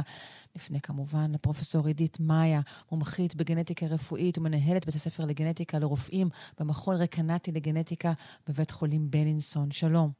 בוקר טוב. אז את מסכימה שמדובר בבשורה בסדר גודל כזה? בהחלט, לגמרי מסכימה. מאוד מאוד מאוד מרגש. אז אה, בואי תסבירי, כי מדובר בעצם על תרופה שמבוססת על, על, אה, על קריספר, נכון? נכון. אז אני אסביר, אני חושבת שכבר דיברנו פעם קצת על קריספר, אבל למי שלא הקשיב, או במקרה שכח, אז אני אסביר קצת את העקרונות. עקרונית, מה שמדובר זה בעצם איזושהי אה, יחידה כזאתי, שיודעת לערוך את המידע הגנטי. מה זאת אומרת? אנחנו הרבה מאוד שנים דיברנו על לקרוא את המידע הגנטי, לקרוא מה כתוב שם, לקרוא את האותיות, טכנולוגיות שקורות לא אות בודדת אלא מקטע שלם, ולא מקטע שלם אלא מקטעים עצומים, ועד ריצוף של הגנום כולו, והיינו מאוד מאוד שמחים ממש בשנה האחרונה שהצלחנו לפצח ולקרוא את כל מה שכתוב.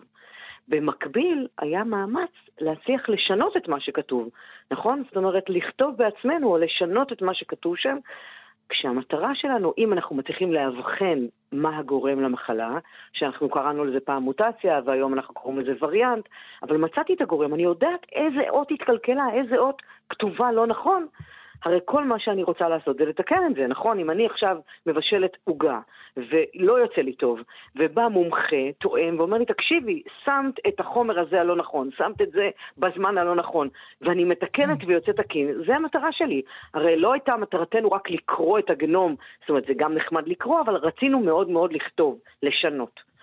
ובעצם הטכנולוגיה הזאת של הקריספר, שאנחנו לקחנו אותה מחיידקים שמתגוננים מווירוסים, זה מה שהיא יודעת לעשות. היא יודעת לקחת מקום שאנחנו מגדירים אותו כטעות, כי אנחנו מגדירים אותו כווריאנט גורם מחלה, ולהוציא אותו החוצה.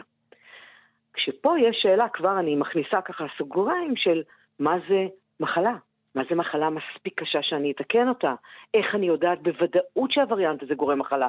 אולי אני כן. לא יודעת ורק באחוז מסוים של החולים זה גורם מחלה. אז יש פה הרבה מאוד שאלות. טוב, אלו שאלות אתיות שבטח לא נוכל לענות נכון. עליהן אה, כרגע. ואם מדברים על הפריצת דרך, או למה אני חושבת שהדבר הזה הוא משמעותי, כי באמת לקחו מחלה שהיא חד משמעית ברת ביטוי, יש לה משמעויות קליניות שאפשר למדוד אותן. אנשים שיש להם את המחלות האלה, את הטלסמיה או את האנמיה החרמשית, נזקקים למנות דם. זה מחלת דם שאנחנו יכולים לכמת גם כמה הם נזקקו לטיפול החליפי, כלומר, יש לי למה להשוות, ולקחו אנשים שהיו צריכים לפחות מנת דם בחודש, כלומר, יש לי איזשהו משהו שאני יכולה להעריך אותו, עקבו אחריהם במשך שנה, ונתנו את הטיפול הזה, שבעצם בטיפול הם הוציאו את המקטע עם המוטציה. עכשיו, כאילו את אומרת, וואו, נורא פשוט, נכון? מה הבעיה? כאילו מתקנים, מחליפים טעות. זהו, גזרנו את זה החוצה, הכל גמור. נורא פשוט. אז בשביל לעשות את הדבר הזה, אני רק אסביר ממש בקצרה את התהליך שהם עשו. הם לקחו, הם אמרו, אנחנו רוצים לתקן את זה, ואנחנו רוצים לתקן את זה בכל תאי הדם, לא רק ביום הטיפול, אלא שהבן אדם הזה ייצר גם בהמשך חייו. אני רוצה לתת, והטיפול שמדובר בו הוא חד פעמי. פעם אחת נתנו את הטיפול הזה. בשביל רגע, זה... רגע, זו תרופה חד פעמית? חד זהו? חד פעמית אה, מרפאה מחלה גנטית. תחשבי על כל בן אדם שיש לו יתר לחץ דם, שיש לו סכרת, שיש לו מחלות שכיחות, תגידי לו, יש לי תרופה חד פעמית בשבילך, הוא נרשם, זהו, כאילו, מה שאת רוצה. כי באמת, בפעם כן. אחת לרפא מחלה. אז זה מקום אחד שזה מדהים. מקום שני, זה בעצם שמה שעשו זה לקחו תאים שהם תאי אב, שהם סטמסל, שהם תאים שמייצרים תאים, התאים המייצרים, הוציאו אותם מהגוף של המטופלים, במבחנה עשו את התיקון שאני מדברת עליו, החליפו את המקטע החולה במקטע, למעשה מה שעשו פה זה הוציאו את המקטע החולה בשביל שיוצר חלבון אחר, אבל עקרונית השתמשו בקריספר בשביל להוציא את המוטציה, להוציא את המקטע הלא תקין, ואז החזירו את התאים האלה לגוף של אותו בן אדם, כמו השתלת מח עצם עצמית. אין כן. בעיה של תרופות נוגדות חיסון, כי זה תאים שלי, מחזירים את התאים של אותו בן אדם. אבל כן צריך לעשות בעצם הרס של כל מערכת המח העצם, את כל מערכת היצירה של התאים, כדי שהם המקוריים שלו, עם הטעויות, לא יגדלו. ולכן זה טיפול שדורש הרבה מאוד הכנה לפני הטיפול. אנחנו צריכים לוודא שלא יגדלו התאים הרגילים של הבן אדם שמייצרים את המחלה, אנחנו מוציאים תאים לפני זה ומלמדים אותם להיות מתוקנים, ואז מחזירים את המתוקנים, ולמעשה הבן אדם נשאר רק עם התאים ללא המחלה, שאמורים לגדול ולייצר לו תאי תם אדומים תקינים. אז איך היית מגדירה את הסיכון או את החסרונות? אמרת הכנה ארוכה. אז הסיכון עוד? הוא בהחלט ההכנה הזאת שאנחנו מדברים עליה, שמדובר על אה, תרופות מאוד משמעותיות. הבן אדם צריך להיות בבידוד כדי לא להיחשף לזיהומים. תרופות מאוד משמעותיות, כמו השתלת מח עצם, ש, שצריכים בעצם לתת לו מח עצם, צריך לתת לו את הפס ייצור של התאים מבחוץ, אז אותו דבר, תהליך לא פשוט. זה הדבר הראשון, וגם אנחנו זוכרים שהזמינות של השתלות מח עצם היא לא כלל עולמית. בצורה קצת אה, אה, מעציב אולי במידה מסוימת, המחלות האלה פושות דווקא באזורים של אפריקה ואזורים של העולם, שהסיכוי שלהם להגיע להשתלת מח עצם עצמית כזאת עם טיפול בקריספר הוא מאוד נמוך. אבל עצם העובדה, הקונספט הזה, עצם העובדה שאנחנו יכולים לעשות טיפול חד פעמי, כמובן העלויות זה חיסרון מאוד גדול, חוץ מהסיכון למטופלים בתהליך ההשריה, בשביל שנוכל לעשות את זה, יש פה עלויות מאוד גבוהות, שצריך לחשוב על ההשלכות של זה על מערכת הבריאות, וכמובן האנשים הפרטיים שירצו לקנות את זה. ויש פה הרבה דברים, אבל שוב, זה proof of concept, זה הוכחה שמשהו מסוים שאני דיברתי עליו לפחות אצלכם, לדעתי לפחות פעם אחת, אבל כן. גם בעוד מקומות, לא, לא, זה היה אפילו יותר, החלום. כן. זה היה, זה, לשם אנחנו שאפנו, והנה חברה אחת הצליחה לעשות את זה במחלה ספציפית, עקבה שנה אחרי עשרות חולים, והוכיחה, כמו שאמרתי, היה להם, לקחו מחלה שאפשר למדוד בזמן קצר את התועלת של זהו, הטיפול. זו כי- הסיבה שנלקחה אנמיה חרמשית? אה, גם בגלל השכיחות שלה, זו מחלה מאוד שכיחה, זה לא רק אנמיה חרושית, זה גם תלסמיה, זה מחלות שהן שכיחות בכל העולם, וקל לאבחן אותן, גם מבחינה גנטית, שזה חשוב, כי אני רוצה לדעת איזה מקטע להוציא עם הקריספר, אני רוצה לדעת איפה להשתמש בטכנולוגיה, וגם באמת העובדה שאני יכולה לכמת, אני, זו מחלה שיש לה תחלואה, אני יכולה לכמת את זה, אם הייתי לוקחת מחלה שהאפקט שלה עוד 20 שנה, איך אני אדע שזה הצליח לי, איך אני יכולה להחליט אחרי שנה שזה מוצלח. אני רק אסייג את הנקודה הזאת, אנחנו לא מאה אחוז יודעים מה ההשפעות ארוכות הטווח. הרי נכנסתי לתוך ה-DNA של התאים האלה והשפעתי עליהם. זהו, זה יכול ליצור איזשהו שיבוש DNA אחר שאנחנו... נכון, יכול להיות שעשיתי כמו טייפו, שעשיתי איזושהי טעות הקלדה במקום אחר, שזה לא באתר שאני התכוונתי. ויכול להיות שאני אראה את זה עוד שלוש שנים, עוד חמש שנים, עוד עשר שנים. אנחנו לא יודעים גם לכמה זמן הטיפול הזה מספיק. אנחנו קוראים לזה טיפול חד פעמי, אבל עקבנו שנה אחרי המטופלים האלה. אולי צריך לחדש את הטיפול או לעשות עוד פעם. אולי אה, צריך לחשוב על איזה איברים צריך לעקוב אחריהם שאולי גרמנו נזק, שזה תמיד הדבר שהכי מפחיד אותנו. הסייפטי, האם עשיתי יותר רע ממה שהועלתי. אז יש פה עוד הרבה מאוד שאלות כמובן, זה, זה שטיפלנו בכמה עשרות מקרים במחלה ספציפית, זה לא אומר שיש לנו טיפולים לכל המחלות הגנטיות, אבל זה בהחלט נותן לנו תקווה ונותן לנו אה, אה, התלהבות שאנחנו בדרך הנכונה, הנה זה הצליח, חשבנו שמשהו זה הפתרון, ניסינו בתרביות רקמה וניסינו בבעלי חיים וכולי וכולי, והנה מצליחים גם בבני אדם אמיתיים להוכיח תועלת טיפולית של הדבר הזה. שאלה שאני לא יודעת אם יש לך תשובה עליה, אבל uh, הרגולטור בבריטניה באופן עקרוני, מה, הוא זורם יותר uh, בשפת העם? למה זה אושר דווקא שם קודם, לפני ארצות הברית למשל? זו שאלה מעניינת. יש בעצם ועדות כאלה ב-FDA גם של ארצות הברית שמנסות לאשר את הטיפולים האלה, אה, גם לטלסמיה וגם לאנמיה חרמשית. אז הם בדרך, הבנתי שזה, כאילו הם הקדימו אותם בכמה חודשים. זאת אומרת, זה לא איזה שנים הקדמה. אה, זה מעניין לשאול למה דווקא באנגליה זה קודם. אה, היו כבר כמה מקרים בעבר שטכנולוגיות חדשות, גם אה, אה, אינדוס של עוברים של בני אדם שעשו בז- בזמנו לפני כמה שנים, זה אושר קודם מבחינה אתית באנגליה. אני לא יודעת להגיד לך אה, אם הם יותר מתירנים אה, לעומת האמריקאים, פחות או יותר, כי אין לי את הסטטיסטיקה ואת הידע הזה. אני חושבת שזה מרוץ צמוד. זאת אומרת, אה, חלק מהדברים מאושרים קודם פה וחלק פה, אבל אני לא, אני לא מספיק אה, מצויה בחומר בשביל להגיד לך בצורה אה, גורפת. אני שמחה בכל מקרה, מכיוון שאנחנו לא עושים את זה בעצמנו, את הביקורת הזאת, אלא נעזרים באמת ב, גם באנגלים, גם באירופאים וגם באמריקאים. אז uh, אני שמחה שזה uh, תהליך, גם האישור האתי והרגולטורי, זה תהליך שצריך לקחת אותו מאוד ברצינות, לוודא שאין פה uh, שרלטנות ושאין פה חס וחלילה סכנה, כי שוב, אנחנו מסתמכים כן, על זה קיצורי בשביל... דרך למיניהם, בדיוק. כל מיני דברים כאלה. אה, נכון, זה מאוד מאוד חשוב שלא יהיו את הדברים האלה, אנחנו רוצים באמת, היו קיצורי דרך, היה מדען סיני שעשה את זה בעבר, והיה מדען אה, רוסי שעשה, וזה לא עבר רגולציה, ובאמת קמה על הדבר הזה הקהילה הבינלאומית ואמרה, רגע, צריך להסתכל על זה בעיניים קפדניות, כי אנחנו בעצם פה עורכים DNA אנושי. אנחנו במידה מסוימת, אני לא רוצה להשתמש במילים פילוסופיות, אבל אנחנו מתעסקים פה בבריאה, כן? ב-DNA שלנו, ומשנים אותו. והשאלות האתיות והרגולטוריות הן יד ביד עם המחקר, יד ביד עם המדע, אי אפשר להפריד. זה נורא נורא חשוב כאילו ש, שנבין שגם אנחנו שמסתכלים על ההתלהבות המדעית, צריכים כל הזמן לעצור את עצמנו ולדאוג שאנחנו לא עושים משהו שהוא לא ראוי מבחינה אתית. זה מאוד חשוב בעיניי. כן, דגשים חשובים, אה, אבל אנחנו מברכים אה, בסך הכל. אה, לגמרי. פעם הראשונה אושר בבריטניה טיפול תרופתי שמבוסס על קריספר. תודה רבה לך, פרופ' עידית מאיה, מומחית בגנטיקה רפואית ומנהלת בית הספר לגנטיקה לרופאים במכון רקנטי לגנטיקה בבית חולים בלינסון. תודה. בשמחה, יום מקסים. ביי ביי.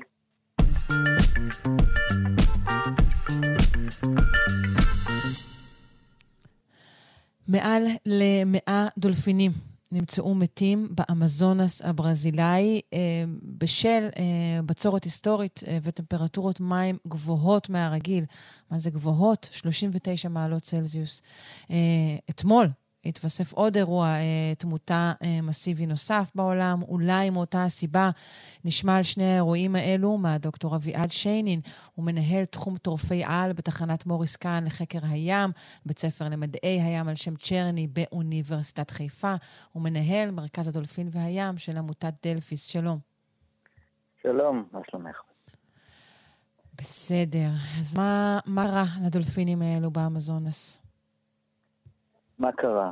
אמ, אנחנו באירוע קיצוני ביותר אמ, של בצורת, ומסתבר שהוא נובע כתוצאה מאירוע חריג של עליית טמפרטורה גם של האוקיינוס השקט וגם של האוקיינוס האטלנטי, שמקיפים את דרום אמריקה.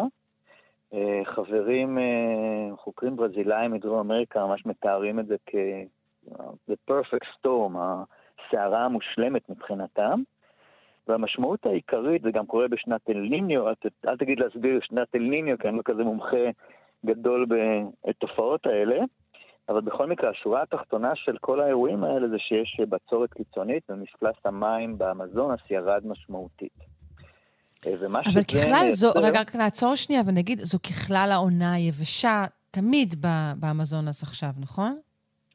נכון, אבל מה שהם uh, מתארים, אני חבר uh, ב-International Whaling Commission Stranding Expert Panel, שזה um, קבוצה של חוקרים שקובצה על ידי uh, האמנה ל, uh, למניעת ציד לוויתנים, שמתעסקת עם החפות המוניות. ודרך הקבוצה הזאת, אז כל פעם שקורה איזשהו אירוע דרמטי כזה בעולם, אז אנחנו מיד ככה מגיבים ומשתדלים לעזור אם יכולים וכן הלאה, אז אני בקשר עם חוקרים ברזילאים שעובדים על האירועים האלה. ו... והסיפור פה שזה אירוע, זה נכון שזו עונה יבשה, אבל פה העונה יבשה היא מאוד מאוד דרמטית. ובגלל מפלס ה... שהמים ירדו, אז מה שנוצר, נוצר מצב שבאזורים מסוימים, באגמים מסוימים, שמפלס המים כל כך ירד, אז אין תחלופה של מים דרך המערכת המאוד מסועפת של הנהרות והנחלים שמחברים את, ה, את המארג הזה. ואז זה מייצר מצב שהאגמים האלה הופכים להיות מין ביצות מאוד מאוד חמות. הם אומרים שתועדו שם טמפרטורות, כמו שאמרת, של 39 מעלות חום. עכשיו צריך להבין, דולפין, דולפינים הם יונקים. טמפרטורת הגוף שלהם היא 37 מעלות. הם לא יכולים לחיות בטמפרטורה כזאת, זה מכת חום. ובאמת כן. הסברה העיקרית של החוקרים זה שזה אה, תוצאה של, אה, של מכת חום, שפשוט אה, התבשלו שם בבריכות החמות האלה ולא הצליחו להתקרר, ומתו, כמו שאנחנו מכירים אירועים כאלה במדבר אצלנו וכן הלאה. אז זה הסיטואציה כנראה. ניסו לבדוק בכלל, האירועים האלה, מכיוון שכמו שאמרת, זה אירוע שקרה לפני חודש, והיה מאוד מאוד דרמטי. עכשיו מסתבר שככה חזרתי קצת לעניינים בעקבות ה... ה... הבקשה של המשמחת שלכם טיפה לחזור לאיזושהי שגרה נורמלית. אה, אז חזרתי לחוקרים שהייתי איתם בקשר לפני חודש, אה, או חודש וחצי, יותר נכון. והם אמרו שעכשיו בדיוק מתעסקים עם עוד איזשהו אירוע, שנמצא 200 קילומטר מאותו, מאותו אגם, מאותו אגם פפש שהאירוע הראשון היה בו, אמ, והם כן הצליחו לעשות מתיחות שלאחר המוות למספר דולפינים מאותו אזור, אמ, ולא מצאו סימנים לאיזשהו וירוס, לא מצאו סימנים למצב של אה, גורם מחלה. ולכן הסברה הכי גדולה, שזה באמת עניין של, אה, אמ, של מכת חום ש, שפגע בהם, הייתה איזושהי השערה שייתכן שמדובר באצות רעילות. אה, ידוע בפלורידה ובמקומות אחרים בעולם, שבעקבות השינוי האקלים והטמפרטורות הגבוהות יחסית, אז שבאזורים מסוימים אה, יש פריחה של אצות רעילות, שאם הדולפינים כן. אוכלים את הדגים שהם מתים וניזונים מהם, זה גם יכול לגרום להם. תמותה. כלומר, זה לא, לא, לא תוצאה ישירה של חום המים, אבל כן תוצאה עקיפה של חום המים שמגדל, אנחנו מכירים את התופעה הזו של אצות רעילות. נכון, אז זו הייתה אחת הסברות, אבל היא נשללה. עכשיו, אם אנחנו עושים טיפה איזשהו זום אאוט על האירוע, אז הסיפור פה, ואסור להתעלם מזה, זה באמת הנושא שינוי האקלים וההתחממות הגלובלית. כאירוע כזה קיצוני, זה משהו מאוד מאוד חריג, שמייצר את, ה, את הבצורת המאוד דרמטית הזאת, את הכת החום הדרמטית הזאת.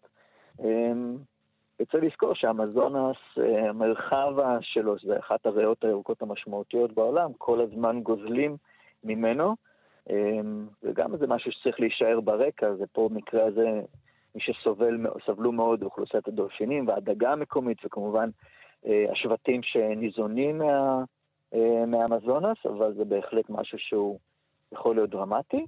כן, שוב, למרות שציינת שזו שנת אל ניניו, מה שאומר שאל ניניו יש כל שנה, אבל באמת אחת לכמה שנים התופעות שלו מוקצנות יותר. אז אם זו שנה נכון. כזו, זה דבר שקורה לאורך הרבה מאוד שנים.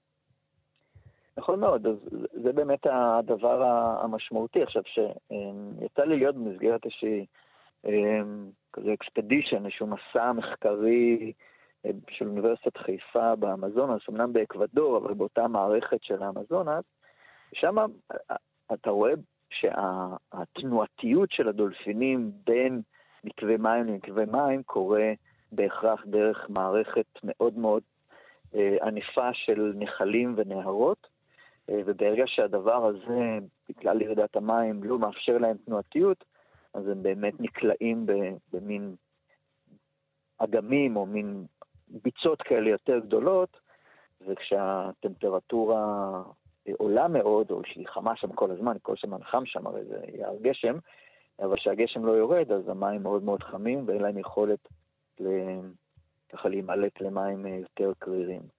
וזה בעצם כן. מה שגרם לתמותה שלהם. כן, אני נתקעתי בשלב שבו הופתעתי שיש דולפינים באמזונס, כי דמיינתי שהם רק אה, באוקיינוס. האמת שזה דולפינים מאוד מאוד מרשימים. יש שם שני מיני דולפינים, הדולפין הקלאסי, אה, הריבר דולפין המפורסם, הדולפין הוורוד, אה, ככה יצא לי לראות אותו, אז הם מאוד מאוד ביישנים, והגוון שלהם הוא גוון ורוד. מיד ככה יש שם, כשאתה מסתובב שם, אז אתה רואה יש פרפרי ענק כחולים, שנראה כמו פיות, והדולפינים הוורודים, זה מיד ככה וואו. יצר אצלי רצון לספר לבת שלי ככה סיפור פיות ודולפינים ורודים. אז זה מאוד מאוד מרגש. הסיבה שהם ורודים, דרך אגב, זה באמת העניין של התאמה אה, לחום, וזה שהם שוחים במים מאוד עכורים. כי המים באמזונס הם מאוד בוצעים, הכל כזה חום כזה מאוד, זאת אומרת, קרני השמש לא חודרים פנימה. עכשיו, כיונקים הם כן צריכים את קרני השמש לוויטמין D וכן הלאה, אז אין להם כמעט פיגמנטציה כהה שמגינה עליהם מקרני ה-UV. לכן הם מאוד בהירים. עכשיו, בגלל שהמים מאוד חמים, אז חם להם.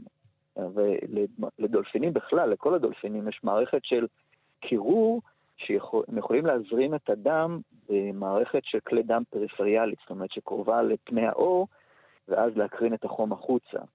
מה שהם עושים, הם בעצם מזרימים דם על יד האור שהוא כמעט שקוף, כי אין לו את הפיגמנטציה הכהה, וככה הם נראים לנו ורודים, שזה נורא נורא יפה. אמ, ובעצם אה, זו הדרך שבה הם כן. יודעים להקרין את החום החוצה, כמובן שברגע שזה מגיע לטמפרטורות שמעל טמפרטורת הגוף שלהם, או קרוב לזה, אין להם יכולת להקרין את זה החוצה, ואז כמובן מתחילים תהליכים של הכת חום. ואמרת שיש עוד מין?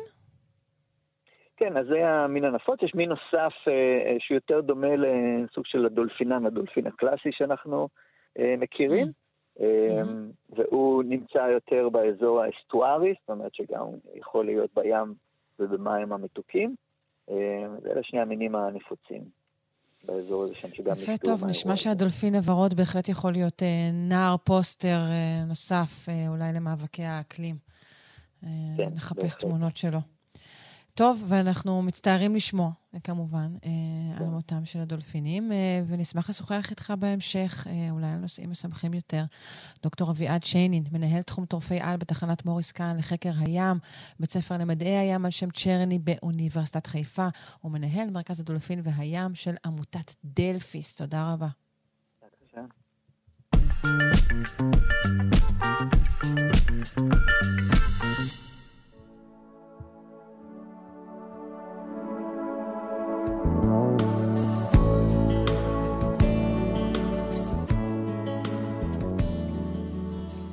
אנחנו עם uh, פינת הקיימות, בעצם ממשיכים מנושא לנושא די באותו הנושא. Uh, נגיד שלום ליאיר אנגל, מעצב ומנכ"ל קיימה, מרכז לתכנון ועיצוב מקיים. שלום.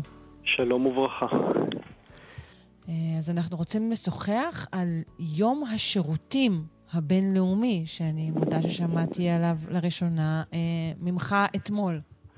אז כן, נושא מאוד אטרקטיבי. אבל uh, מסתבר שיום השירותים הבינלאומי, שצוין ביום ראשון האחרון, ובעצם מצוין ב-19 לנובמבר, זה יום רשמי של האו"ם, ומציינים אותו מאז 2013 כל שנה, והמטרה uh, בעצם לעודד uh, פעולה ועשייה להתמודדות עם משבר התברואה העולמי. אז uh, השנה, כל שנה הם מפרסמים מין mini site כזה, אתר באינטרנט שאפשר להיכנס ולקרוא שם על, על התמות שלהם ועל כל הנתונים. הם מדווחים שנכון לעכשיו יש בעולם אה, יותר משלושה וחצי מיליארד איש ואנשים שחיים ללא שירותים בטוחים ותברואה נאותה, שזה אה, מספר בלתי סביר לחלוטין. ומדברים על זה שמעל 400 מיליון איש אה, נאלצים לעשות את הצרכים שלהם במקומות פתוחים. אה, דרך אגב, המספרים של האו"ם, במקרה הזה הם אה, הנמוכים ביותר, ויש כל מיני גופים אחרים שמדברים על, על מאות מיליונים יותר של אנשים ללא תברואה נאותה ושירותים נאותים. זאת אומרת שהמצב הוא באמת, זה המצב כנראה, למרות שזה נשמע מספרים בלתי סבירים. ומדברים על זה... שזה אולי היה מצב אה, טבעי וכפרי ויפה לפני אה, מאות ואלפי שנים, אבל לא בצפיפות האוכלוסייה שיש עכשיו.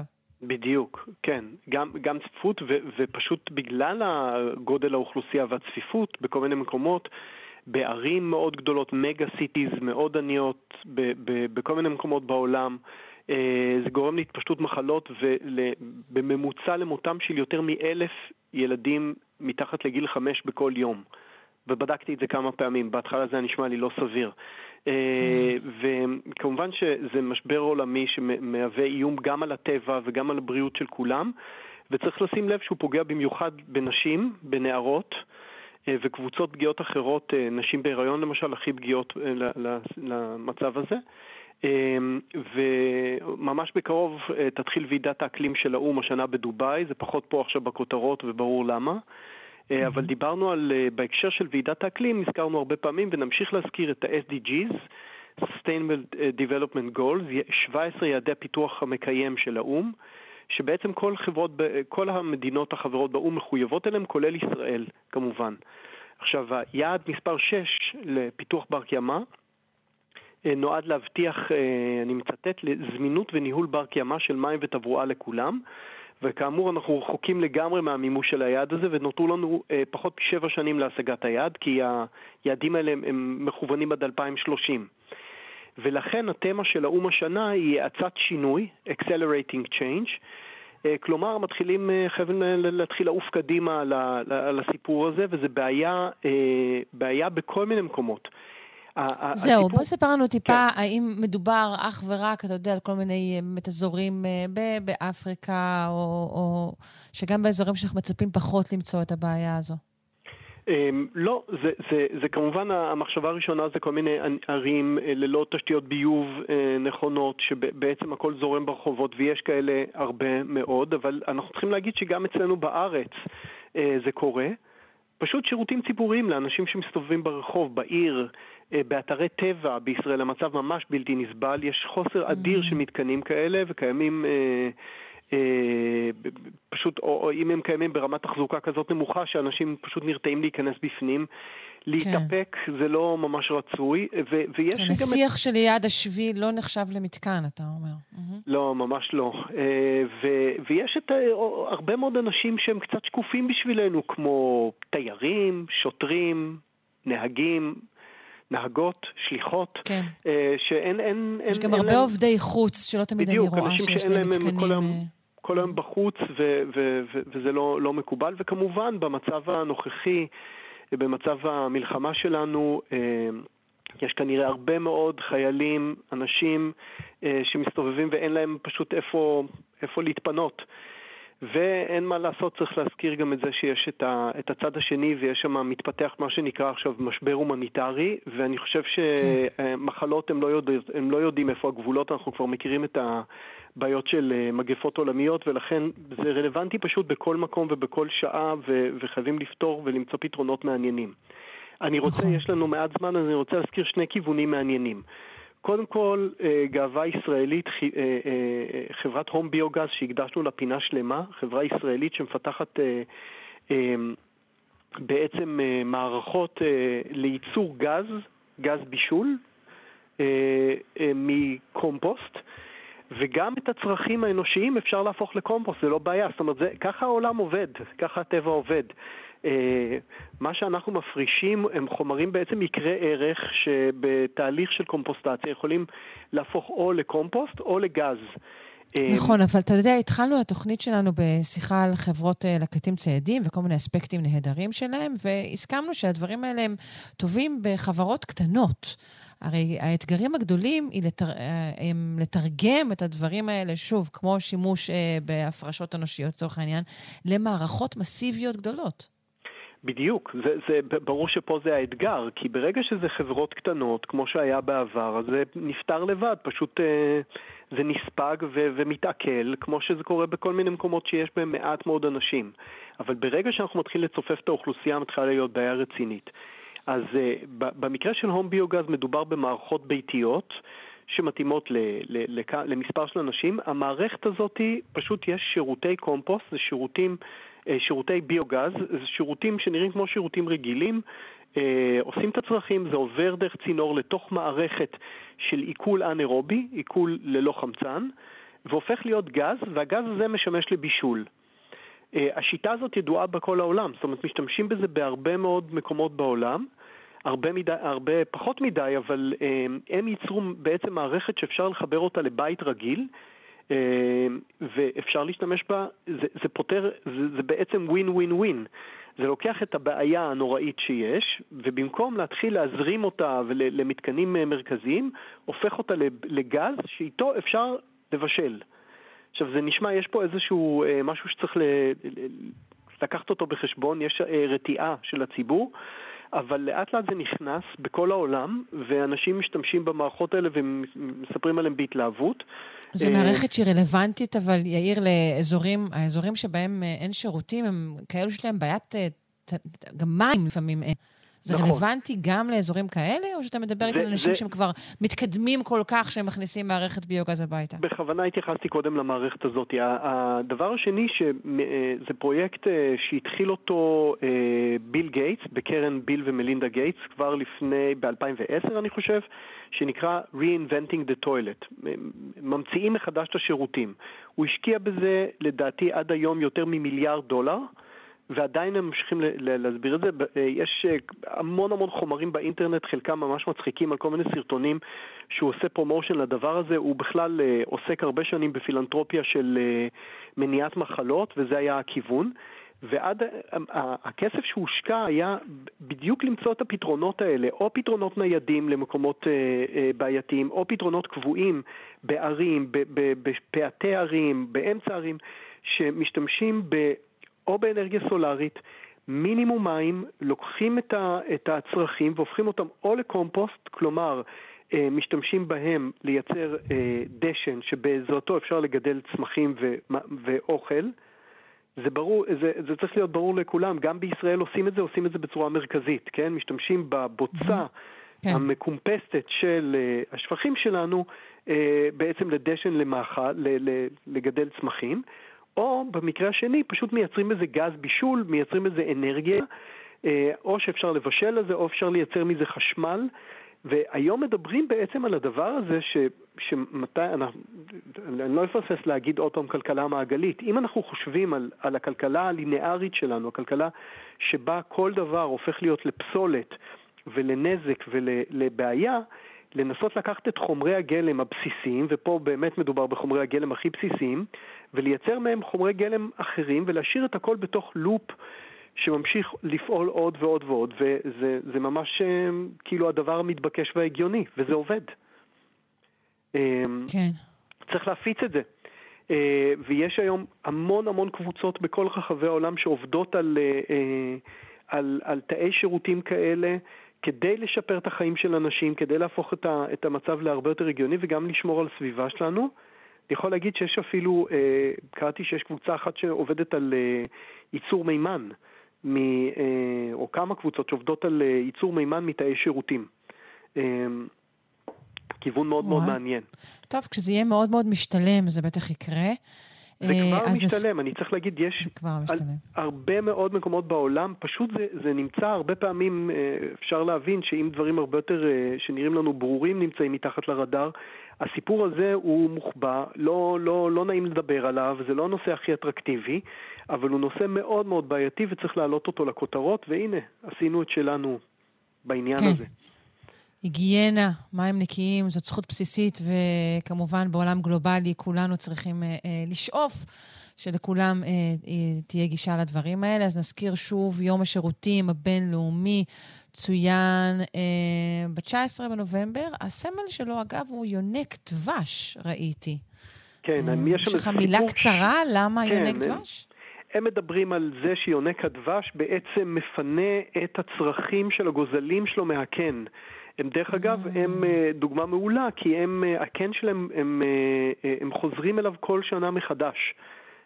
הם לא בונים קן מחדש, הקנים שלהם מאוד מאוד מסובכים, מדהימים ומאוד יפים, מעוצבים בצורה מדהימה, והם מפנים את הפסולת שלהם החוצה מהקן. ולכן הם אומרים שכמו יונק הדבש שעושה את זה בטיפין טיפין, גם אנחנו צריכים לדאוג ל... ל לשיטה המעגלית ולטפל בפסולת האנושית שלנו ולתרום משהו לכיוון העולמי של אה, שינוי. אז יונה כתבה שפשוט, אה, אפשר להגיד ציפור אקולוגית. מאוד. אני חושב שכל הציפורים אקולוגיות, אבל כן. הוא... אוקיי, הפך לסמל, והוא כמובן גם יפה ונראה טוב על הפוסטר. אה, יאיר אנגל, מעצב ומנכ"ל קיימה, מרכז התכנון ועיצוב מקיים, תודה רבה שהבאת לנו את הדברים החשובים האלה. להתראות, בשורות טובות. בשורות טובות, תודה.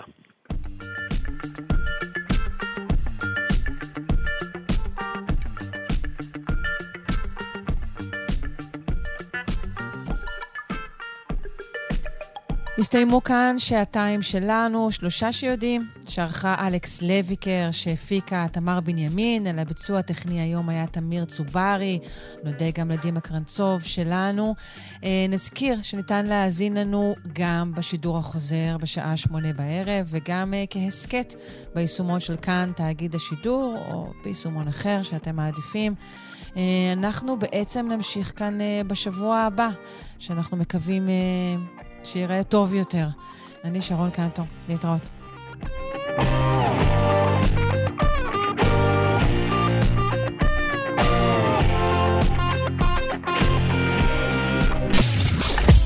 אתן מאזינות ואתם מאזינים לכאן הסכתים.